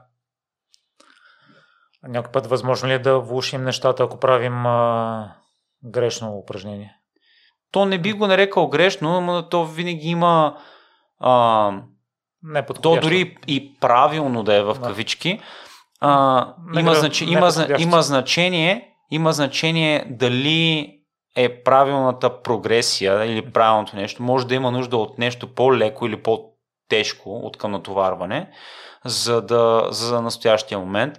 Може м- дозата да, да е правилното от към прогресия или регресия, но пък дозата да е твърде малко или твърде много. Нали? Съответно, ако е твърде много, тялото реагира и се чувства по-скоро недобре. Ако е твърде малко, пък няма достатъчно стимул, за да почне някакъв процес на възстановяване или на съответно натоварване на нещата, които трябва да се натоварят. Така че по-скоро в тая посока трябва да се мисли, а не толкова. Това ли е, нали, това е като с една приказка за книгите че ако трябва да прочетем правилните книги в правилното време, за да ги разберем. Нали? Или съответно, ако а, прочетеш една книга като дете, ама разбереш едно, като я прочетеш като възрастен и вече на базата на опита ще разбереш друго нещо. Така че и това е с движението долу-горе по същия начин. Просто трябва да усетиш, нали? ако отидеш при някой, който има опит, много по-бързо ще а, изчистите това, кое е за тебе. Нали? Защото аз като дойде някой, като някой непознат, като не му знам способностите и не знам тялото му как реагира, защото някой път може да е много физически активен да прави неща, но това не значи, че не е развил много добри компенсаторни механизми, което означава, че замазваме някакви а, слабости и съответно ти ако а, може да го вкараш в позиции, в които не може да компенсира, всичко се излиза наяве. И тогава, вече въпреки, че е много физически активен, нали, трябва да минем през това. И това малко е а, смиряващо, така е правилната дума, защото нали, правиш нещо, дете изглежда просто, ама очевидно за теб конкретно в този момент не е просто. И, и, и пак е това, ако се отъждествяваме, ако аватара ни е, аз съм много як, аз съм много физически активен, аз много бягам. Да, е супер, имаш призови места и така нататък. Ама тия дребните, дребните детайли, ако им обърнеш внимание, мога да не се контузваш толкова често. Примерно някой си контузва глезена 8 пъти си изкривява глезена или изкълчва. Е, на втория, нали, на първия път, ако не, на втория път не се ли сети, че сигурно нещо трябва да почне да се променя, за да не се случва 18 пъти. Или на някой му се изважда рамото 7 пъти. Еми, имал съм такъв човек. Нали, дори при кихане. Нали, нещо, може би му липсва стабилност или нещо друго, нали, различно от това, което правиш. Така че това са нещата. Аз лично, може би, допреди известно, даже и до сега не бих се замислил, че могат да са свързани тези неща. Ам, друго нещо, което при мен промени малко перспективата е примерно след 10-20 години искам ли да бягам оптимално или да съм здрав.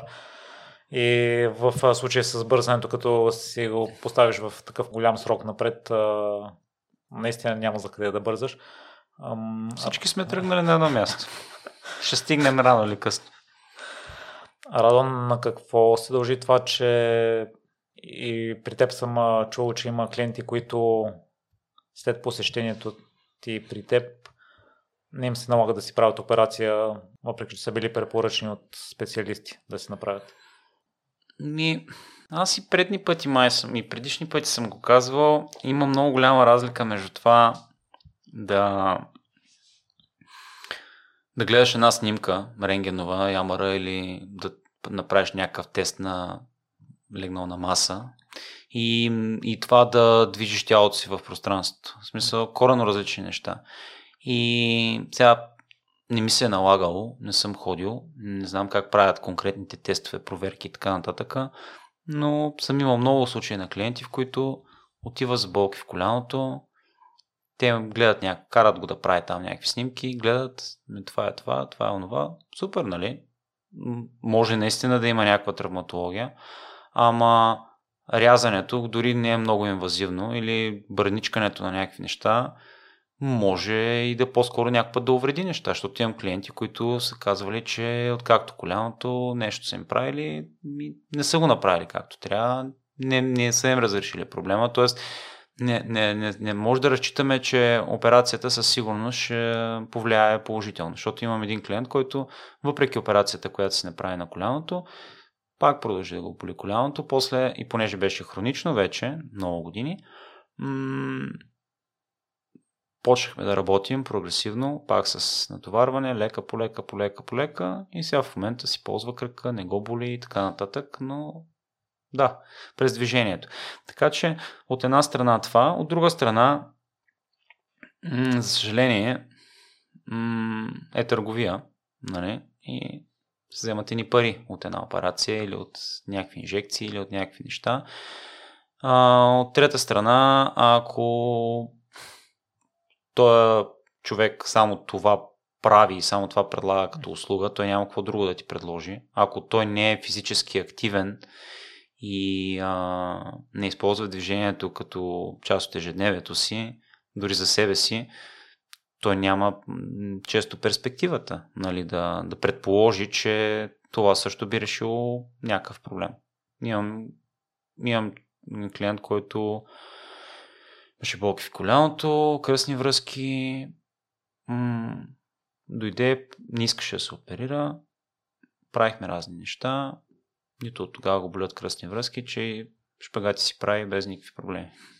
Така че, нали, аз съм на принципа да опитаме без да бърничкаме вътре а, и, нали, ако е адекватно, нали, правим нещата, които трябва да правим, но въпреки това не, не се случва това, което трябва да се случва, окей, нали, пробвай се. Ама сега имаше от сутринта едно момче. Беше идвал преди, може би повече от година, два пъти. Имаше а, някакви проблеми с тазобедрените стави. Беше си намислил, че ходи се оперира в Германия. Оня ден ми звъни за час, късметлия имах час свободен, а, с сутринта идва, направил се операцията в Германия, окей, супер, обаче таза му не се движеше пак по начин, по който трябва да се движи, въпреки операцията. Правихме няколко неща, автоматично някакви агли почнаха да се променят, нали, пак, защото говорим за натоварване. И сега му казах, тия неща ги правиш, разбираме се, еди кога си пак да се видим, нали, защото а, очевидно му бяха трудни, очевидно дадоха резултат. Нали? Имаш си пет неща, по-добре стани добър в тия, помагат ти, не ти вредят със сигурност. Другия път, като дойдеш, ще видим дали затвърждават, продължаваме нататък. Нали? Но ето пак след операция, но това не е, по, не е променило начина по който, да, да, отървал се от болката, и някакво, някаква лимитация, но него пак го болеше кръста, почна да му болят колената и това, това, въпреки операцията и въпреки това решение, което са му предложили. Защото Да кажем, ако честия, честия пример, кокълчето нали, на големия палец на, на стъпалото. Някакви хора казват, ми аз да отида да ми го оперират, да ми го изрежат, да ми сложат един пирон и така нататък, да го изправят. Да, да, окей, супер, ще го направя това.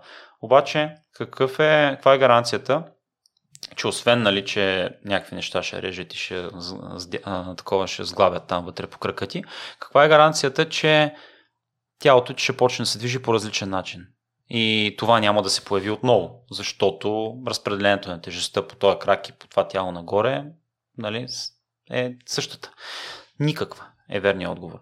Тоест, по-скоро винаги бих призовал да пробват да се движат хората. Ако това не помогне, тогава не отричам операцията на такъв тип намеса, само че, нали, за съжаление, винаги трябва да попаднем на адекватен човек, който да е честен с нас, да не опитва да продаде нещо и реално да ни каже нещата както са.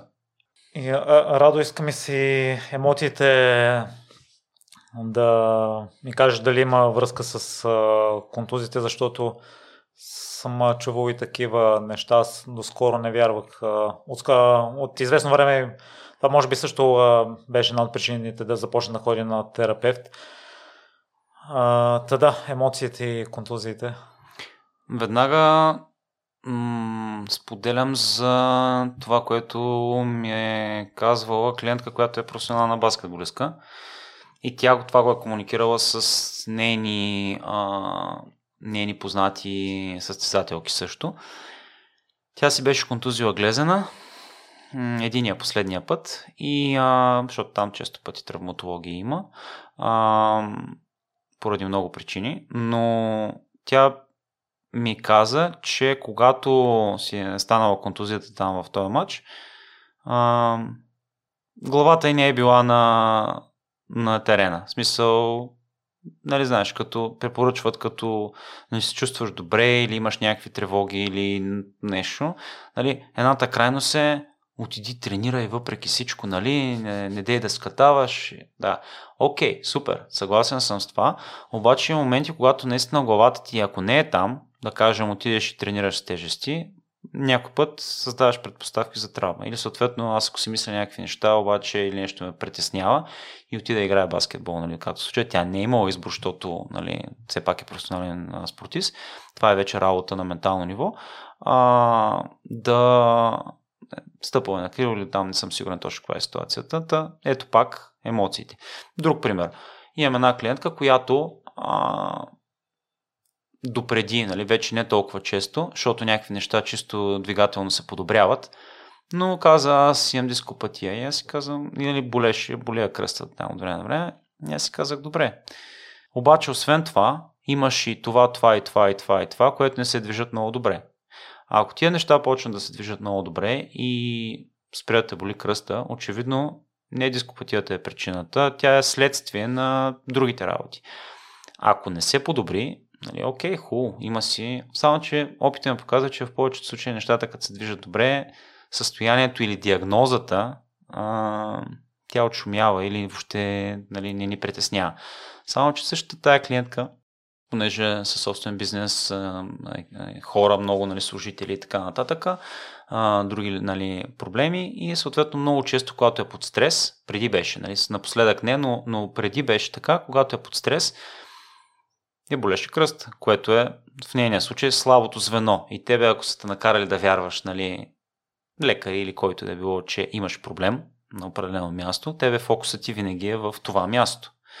И нали, може да го да, да е причината за, нали, за болиме това, да, да не правиш неща, да правиш неща и така нататък. Ето още един случай с, а, с емоциите. Друг път а, когато си под много стрес, нали, защото това са пак различни емоции. Може да е напрежение от работа, може да е някой те е изнервил, може да е много неща. Много често схващания във врата, нали, отвъд как дишаме, каква ни е позицията на тялото и всичките тия неща, но нали, някакви момент неща. Схващания във врата, нали, болки, някакви стръпвания на ръце и такива неща. По принцип дори има и цели течения нали, в психологията, които работят с, и се наричат телесна психотерапия, нали, които свързват емоции с а, задържане на напрежение в тялото. Нали. Затова а, много често говоря на хората, които имат някакво напрежение, защото това масово е проблем, да се научат да издишат. Защото при едно издишане, спокойно говорим, не насилен, насилено и форсирано, при едно издишане започва да се усеща лекота и отпускане и всичко почва да омеква. Нали? И ако станем по-добри в това и ставаме по-добри в това да можем да възстановяваме и това, по което, за което си говорихме по-рано и с тебе, за това, че ти не чувстваш умора или натоварване от ежедневието, въпреки че нямаш почивни дни, нали? да можем да ги регулираме тия процеси, а не да сме постоянно на педала на гъста, нали? докато ни изпушат буталата в един момент.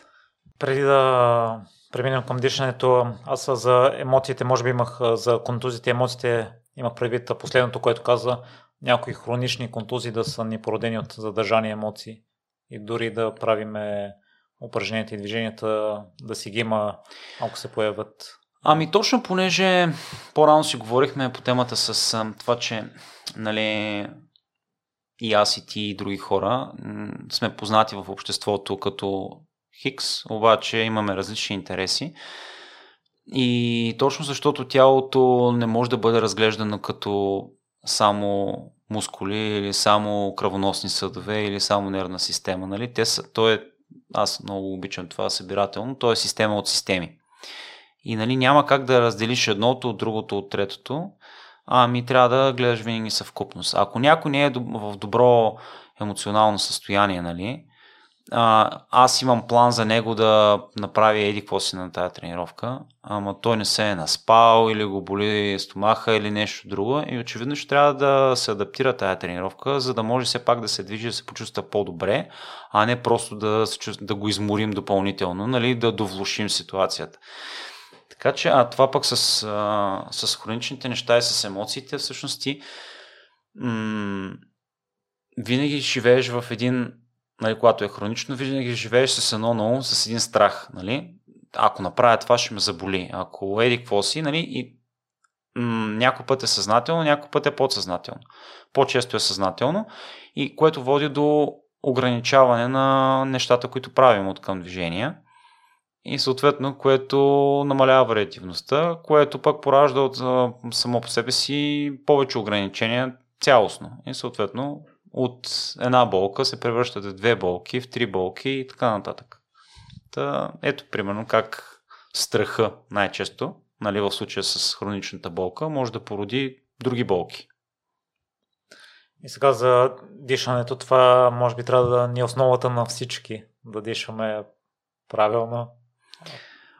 Правилно, грешно, пак относно, относителни понятия, но м- на всички казвам, че дишането е неволеви процес, който не мислим дали го правим, нали? защото да, така се случват нещата, но пък е такъв процес, който пък можем да подобрим а, и да работим съвсем съзнателно.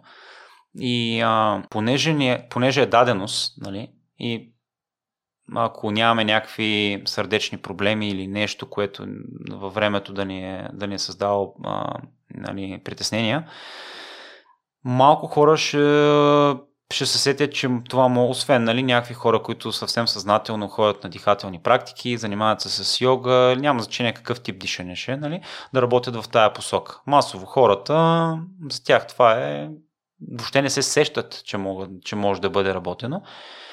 А, пък то е свързано, както говорихме, с намаляване на нивото на стреса, на отпускане на нервната система, на, на отпускане на симпатичната и влизане в парасимпатичната, което е нали, възстановителните процеси се случват там.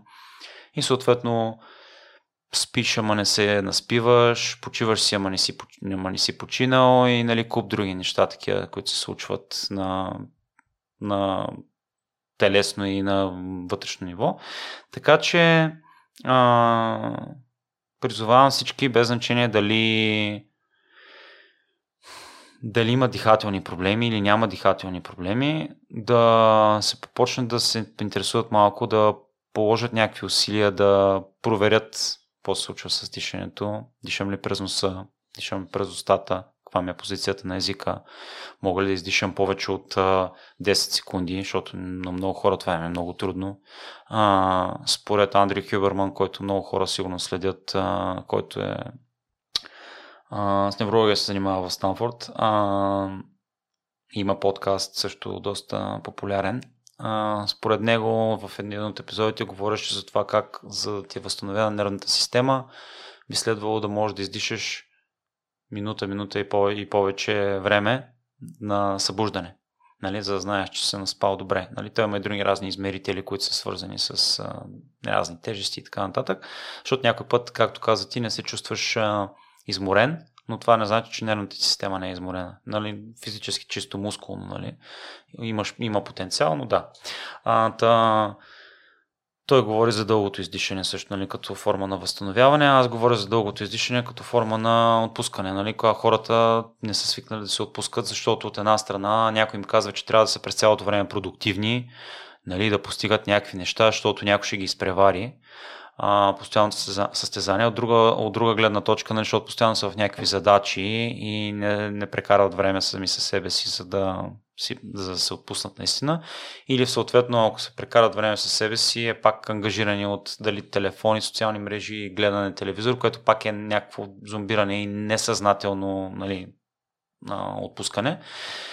И а, така, тъдишането Издишането е най-важното според мен и първото нещо, което проверявам с хората, защото аз ако мога да издишам нали, пълно и всичко да излезе, дори после несъзнателно, аз ще си поема, ще имам капацитет да поема повече въздух, нали, да изпълня някакви неща, градни, граден кош, да стигне този въздух до съответните тъкани, да, да бъдат а, захранени.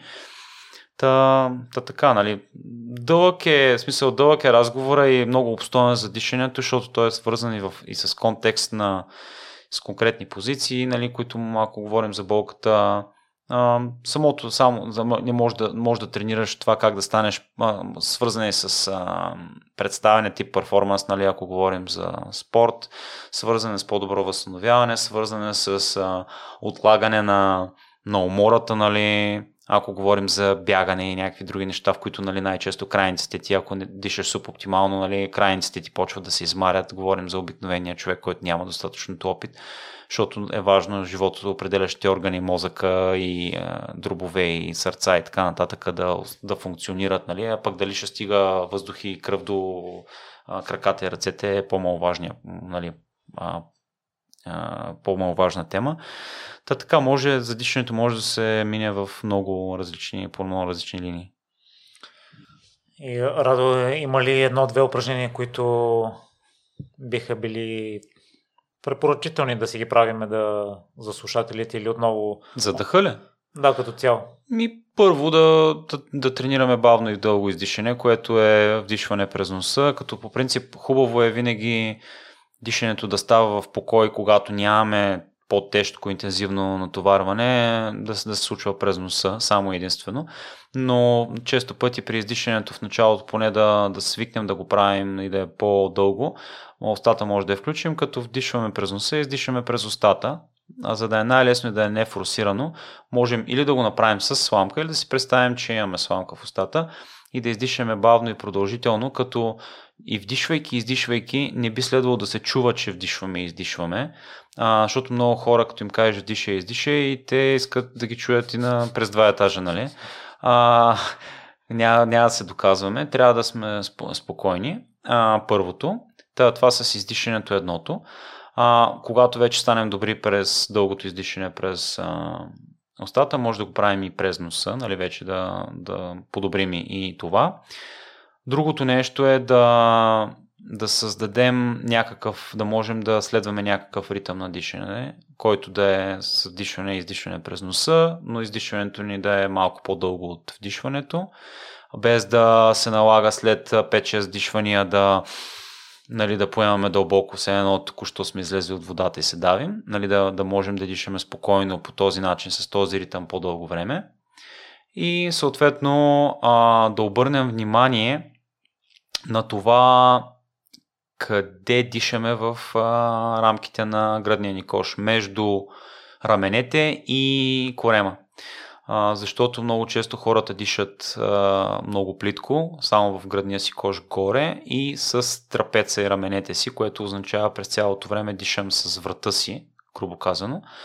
А, а пък е хубаво някаква диафрагма да се включи в цялата игра, защото е основен дихателен орган, както и между ребрените мускули, за да може да се изпълва този цилиндър пълноценно във всички посоки. Дори ако говорим за болка в гърба, средната част, където много често хора или в а, и дори свързано с кръста, но нали, по целия гръбнак, но нали, говорим в а, пояса на, на гръдния кош. Имаме ребра отпред, имаме ребра отстрани, имаме ребра отзад. Нали? А, и като вдишваме да си мислим не издърпвам въздуха нагоре, а го изпълвам настрани. Тоест дишвам настрани, а не вдишвам нагоре. Като някакво кю, чисто за като механика как се случват нещата. Та, тия няколко неща да, да, да започнат от там, според мен ще, ще има ползи някакви пропорции препоръчителни ли са на вдишване и издишване? По принцип, издишването нали, е винаги да е по-дълго от вдишването, с оглед на факта, че когато е много накъсано, когато съм изморен, дали защото съм бягал или нещо друго се е случило, е много накъсано и сме в нивото на стрес. А когато издишаме по-дълго, означава всичко е наред, спокоен съм, няма опасност, тигъра не идва и съответно някаква индикация, маркер, нали, колкото по-дълго, по-добре, нали, но по-спокойно, но един път и половина от към спрямо вдишването, да е по-дълго издишането, е добро. Примерно, ако вдишваме за 4, да издишаме за 6, нали. Винаги да е малко по-дълго. И Радо, в крайна сметка, кое е здравословно движение, тъй като и моето начало с спорта беше породено това тренирам за здраве, докато вече не се появиха и амбициите. Ако те питам теб, ти ще ми кажеш да се движат всички мускули. Ако питам някой треньор с тежести, важно е да имаш добра изградена мускулатура, за да ти е плътна и здрава костната структура. Ако питам някой треньор по бягане, ще ми каже, че бягането ти е достатъчно, то те развива други мускули, заплуването също и така нататък. Бойните спортове също, понеже а, си във всякакви позиции. Ами, всяко нещо ще има контекст пак и, и влизаме, в, влизаме в зависи а, а, обхвата, който е доста а, голям, но бягането няма как да ти развива всичко, защото там имаш, да, движиш се в, ако всичко е окей, okay, тялото ти се движи в трите равнини, нали, придвижваш се напред. Да, да, обаче имаме и придвижване на страни. Нали, имаме и неща, които се случват на страни. Имаме доста по-голям капацитет да се завъртим, нали, тип от към ротация, от към странично. Да, нали, идеята ми е, че хипотетично, ако питаш всеки човек, всеки ще си дърпа към своето Ами нещо. да, то ако питаш хирурга, който отиваш, защото те боли коляното, ще каже, че трябва да направи операция на коляното. Нали. Влизаме в профила и в това кой какво познава. Нали. Аз от тая гледна точка затова хора, казвам на хората да не са догматици. Да, окей, ако ще искаш да прогресираш с бягането, очевидно трябва да правиш нещо, трябва да бягаш първо и второ трябва, нали, ако имаш някакви неща, които те притесняват или искаш да подобриш чисто механично или защото те боли нещо, нали, да ги адресираш тия неща наравно с самото бягане, защото няма как да станеш по-добър, ако не бягаш. Или няма как да станеш по-добър в плуването, ако не плуваш а, само защото разбираш как трябва механично да се движи тялото, не, не те прави добър пловец. А, та, Та, та да, въпросът е как, какви са ти хобитата и какви са ти приоритетите. Не значи, че ако правиш повече от това, а, нещо ще се повреди.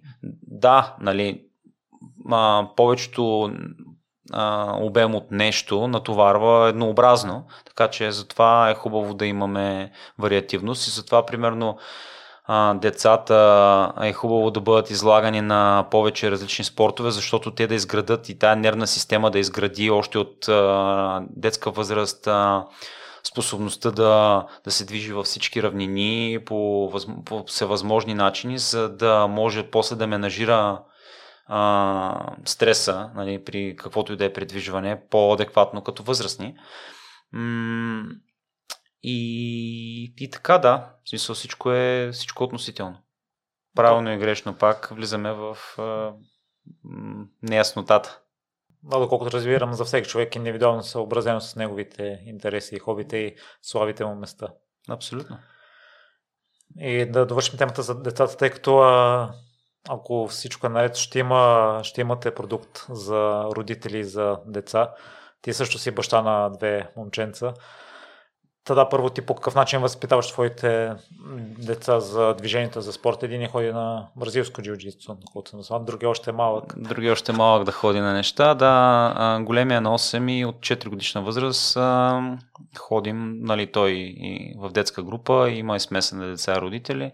И аз съответно ходя като възрастен отделно на, на класове. А пък малкия все още се движи като както си иска, неориентирано в пространството, защото е на две и малко. А, значи, първо личния пример, нали, това няма как да го, да го пренебрегнем и точно в тая връзка, нали, а, продукта, услугата и то, защото ще е малко по-скоро идеята е да е екосистема, на която да образова а, и деца и родители, защото когато родителя знае неща за това как трябва да се развива детето в определени възрасти а, и за това какво се случва с движението и какви капацитети би трябвало да изгради детето нали, в, а, в определена възраст, може много по-добре да го подкрепи, дали през личния пример, нали, защото и той ще научи неща, които може би не знае. От друга страна, дори да е физически активен и да, да се опитва нали, през примера. А, от друга страна, ако избира спортове за детето си, а, може да вижда да ги избира по-разумно на базата на интересите на детето, предразположеност, нали, капацитет и така нататък. Плюс да да вижда дали треньорите по съответните спортове са адекватни и съответно дали има смисъл детето да прекара време с този конкретен треньор или с този конкретен спорт, а, нали, без да му вреди. А, та, та да, за децата личният пример винаги и съответно а, другото, което някой път и много често всъщност родители м- ми казвате, ми, аз го водих на това, аз го водих на това, ама той това за малко, това не му е интересно. От една страна, не, нали, не трябва да ги натискаш. То е тънка границата между това да не ги натиснеш и да ги откажеш от е, движението или от конкретен спорт. А, от друга страна обаче пък да им изградиш някакво постоянство, защото те и те и възрастните го правят, нали, от едното на другото, на второто, на третото, пък децата са още по-неориентирани в изборите си. И много често, в смисъл не много често, но е имало случаи, когато големия каза на мен ми се ходи на тренировка. И моят отговор е, че не ме интересува и отиваме на тренировка. И в момента, в който той влезе през вратата нали, на залата, той е там и, и ангажиран и, и му е хубаво и се забавлява. И освен, че нали, учи някакви неща, нали, то е първоначално да пребориш този момент на не искам. Така че защото няма как друг, по друг начин да станеш добър, ако не прекараш време с а, тая практика или нали, не правиш, няма как да станеш добър в записването на подкаст, ако не правиш повече епизоди, нали, не, не, не, не, не си ги анализираш и така нататък. Така че с всичко останало правене. Ние в предварителния разговор си говорихме, че за децата за различните възрасти е необходимо различни умения да изградят а, каква е целта, какво целите да постигнете с родителите? Ами, Ами, родителите по-скоро да, да са, да са нали, подкрепещи, то подкрепещи от позицията на, на знанието, не подкрепещи от, от позицията на просто е хубаво и искам детето ми да се движи, нали, емоцията, ами, нали, пак малко да има знание по темата. А, като съответно а, дори в някакви а, в някакви спортове, които да кажем са популярни, вече чувам, че родителите почват някакви, някаква самоорганизация, защото а, са недоволни от федерации, асоциации или пък примерно взема помощ нали, на базата на, на техен опит, защото примерно да кажем почваш да играеш тенис, обаче и има желание детето нали, се развива добре и иска да, да тръгне към професионалния тенис, обаче стъпките какви са, трудностите какви са и такъв тип неща. Нали, по този начин може да се създават и мини общества, подкрепа и така нататък на базата на, на опит, знание и интереси. Специално с родителите. Защото, примерно, аз ето давам, давам пример от мои, от мои клиенти, когато, нали, а, няма значение майки, бащи, а, вече за някакъв по-дълъг период сме, сме тренирали с конкретния човек. Едно, че той ми, ме пита за някакви неща, свързани с спортовете на детето. Второ, а, са, ми каз... са ми казвали, че впечатление от, вече от техните знания, а, от работата ни заедно, впечатление от спрямо конкретен треньор от друга дисциплина, нали? вече в, говорим в някакъв профилиран спорт, а, дали ще е баскетбол, айкидо или нещо от род. Та, вече те имат окото и знанията да наблюдават, да виждат всъщност, а не просто да оставят детето и да имат... То не е лошо да имаш доверие на треньора, но все пак е добре все пак да, да знаеш този треньор дали а, всъщност се опитва да подобри, знае как да подобри уменията на детето или по-скоро е малко анимация и забавление. Което няма лошо и в едното и в другото, само че трябва да си неясно дали детето е там за едното или за другото. Радост, предполагам, че при родителите обратния проблем за седяването и офис работата и обездвижването. Аз забелязвам при мен в дните, в които съм на работа и цял ден съм на стол, дори да се разхождам, дори да правя някои упражнения. След приключване на работния ден съм много по-уморен, отколкото ако цял ден съм навън по ангажименти. И аз съм, и аз съм така. От това няма, няма, как да, няма как да е друго яче, защото тия сокове и неща, деца в това тяло, нали, тия тъкани трябва да се движат. Сега това, такъв ни е живота, такова е ежедневието и сега, сега нали, всеки трябва да намери максимално адекватен и удачен а, и приложим начин за него да интегрира повече движение в ежедневието си. Така че а, и да го превърне това в а, наистина в ежедневие, в някаква рутина, а не да чака определени часове или определени дни в седмицата, за да си даде възможността да спортува един час. Или ако няма времето поради каквато и да е причина и ангажираност и приоритети, да, да, нали, да остави това на заден план, защото спорт и движение са две различни неща. Спорт и конкретно нали, тренировка е едно много малко кръгче от е, необятното нещо наречено движение.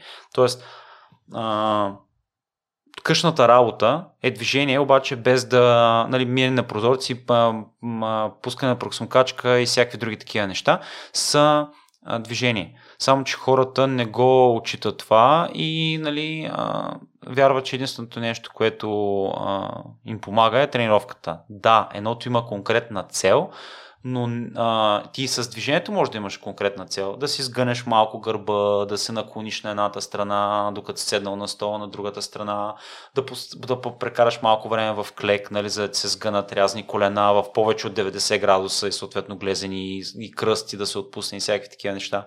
Тоест, нали, ти пак може да имаш цел, но да не ти, тия движения да не ти отнемат допълнително време от ежедневието. И доколкото успяваш да си вкараш такива неща, може да загре сутрин като се събудиш, вместо да хванеш телефона и да а, половин час или колкото имаш там да си залепен в някоя социална мрежа, може да хванеш да си раздвижиш малко всички стави, да тръгне тая кръв, да се мърда вечер, примерно, можеш, докато ако ще зяпаш, да зяпаш телевизия или да четеш книга, да си седнал на земята или да поразтегнеш някакви големи мускулни групи, които борят с гравитацията през деня или просто са се смачкали, защото си бил седнал на стола дълго време и а, да, което път ти, да ти помогна да се възстановиш по-добре от нощния сън, нали? защото не е, не е всичко стегнато. И така, някакви такива древни неща, според мен, са по-ценни, отколкото само единствено тренирането. Аз съм забелязал някой път ме боли кръста след mm-hmm. такъв ден и като си правя нещата, които сме говорили за кръста, веднага отминават. Има, имаш ли такива клиенти, които водят заседял начин на живот и идват с теб заради това? Въпросът е, имам ли такива, които не водят заседял начин на живота по правилния, но а, да, и аз на всичките, на всичките им казвам, това, което, това, което казах и сега. А, защото някой път не е до, до невъзможността, а по-скоро до това, че не се сещат и че за тях не е, нали, ти можеш да правиш много неща, дори в, в къщи, нали, може да се случват много неща. М- по време на, на заключванията последните там две години, три, колкото бяха, а, хората разбраха, нали, защото работихме с тях само единствено онлайн, а, поради невъзможността да се виждаме на живо. А, хората разбраха, че могат да използват много неща в къщи, които имат, без да си купуват допълнително уреди. И а, просто защото им липсва погледа и перспективата, а не толкова, че нямат ресурс. Така че и някой път, много пъти се случва някакви хора да кажат ми, ако кажеш, аз си купя това и онова и трето и пето, викам, дай сега да не си купуваме всичко, нали, а, и после да го се къде да го прибираме, в кои складове и под дивани, ами да се опитаме да използваме това, което имаш, защото винаги има варианти. Може да не са оптималните, но то по-добре да не е оптимално, а да е полезно в крайна сметка. Потвърждавам тук. И Радо, със сигурност не ти го пожелавам, но ако днес ти е последен ден, в който си жив, ще имаш някакви съжаления за живота, който си водил до момента? Ми, колкото и странно да прозвучи, не, защото ам, водихме го този разговор за, за смъртта с няколко човека и те последните години и по принцип има доста племена в, и, и народи, които в световен мащаб темата за смъртта не е табу и е присъства в, дори ежедневно в, в техния живот. И, а, и а, за да си напомнят, че нали, трябва да са в настоящето, да, да не отлагат разни неща, че всичко е преходно, да нали, карата да си малко по-смирен а, и да не мислиш, че света се върти около тебе.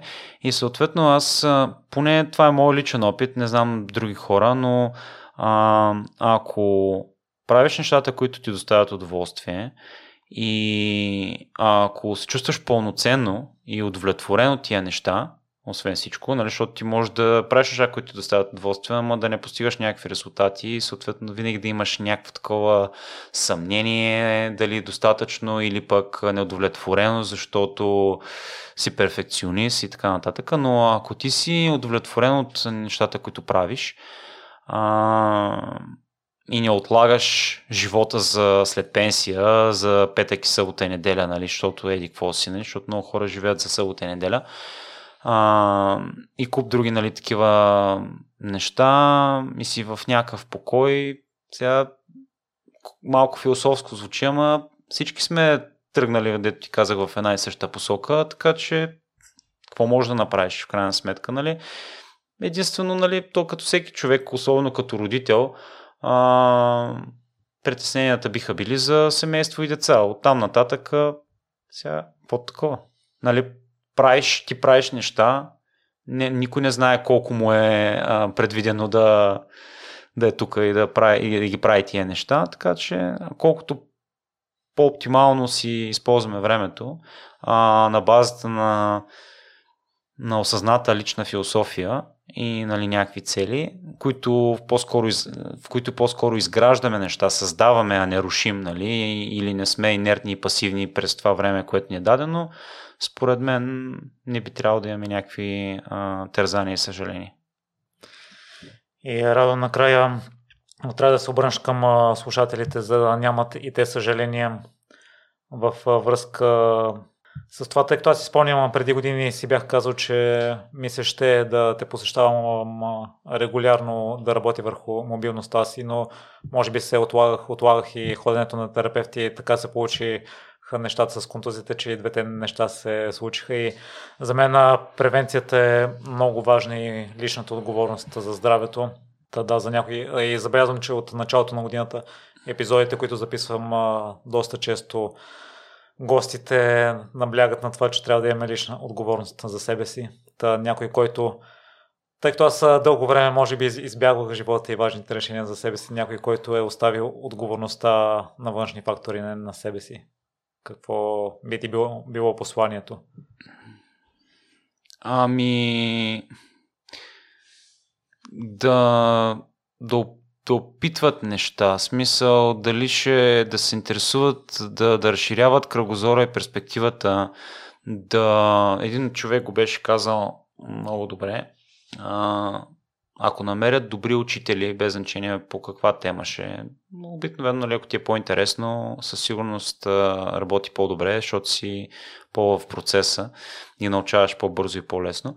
Но, но ако намериш добри учители, дори да не е това, което, а, което ти е интересно, е хубаво да слушаш и да, да учиш от тия хора, защото добрите учители са, са рядкост.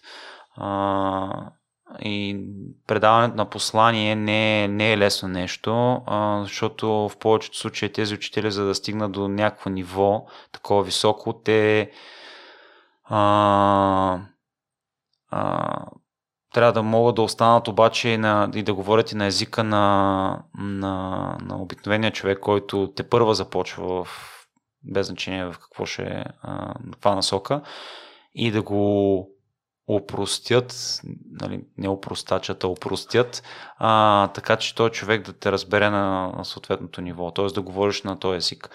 А, така че да учат без да, без да се ограничават в а, университет, училище и такъв тип неща, а, защото неформалното образование е това, което ни увеличава перспективата, дава ни на различен начин на мислене, на нови невронни връзки се случват в тая глава и да не си мисля, че са стари за започване на неща, защото дори в днешно време всъщност продължителността на живота, доколкото нали, знаем, се увеличава. Не се знае до кога, че малко сме тръгнали в, наобратно, но за момент се увеличава и съответно всъщност ние имаме повече време, само че живеем по една инерция, че след някаква възраст, защото някой ни е казал или защото не знам защо, а, то колкото си по-инертен, а, толкова повече почваш да го повтаряш това с а, аз съм твърде стар за това или за онова, или някой може ли да постигне резултати на моята възраст. И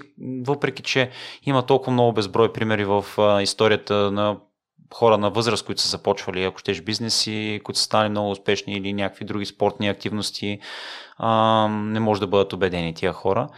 Така че винаги проактивността е нещо, което ме много ме радва, защото не се оставяш по течението и не, не се приемаш за жертва. И когато си проактивен и правиш някакви малки, защото всички ти говорят за, това, а, за това излизане от зоната на комфорта и как трябва през цялото време, нон-стоп, нали, ма трябва да има баланс между сигурност и несигурност, между комфорт и, и несигурност и да дозата да е адекватна, защото ако сме през цялото време в несигурност, това е постоянен стрес, нали, и пак не е здравословно, но пък излизайки от зоната на комфорта по малко и по, с адекватна доза, но, но постоянно се излагаме на някакви трудности или ам, се, нали, чувстваме неуки и глупави нали, по някаква тема, а, тогава с най-големия потенциал да, да растеш и да научаваш неща, защото почваш от нулата. Не си обременен от, от догма или от някакво програмиране, нали, обществено или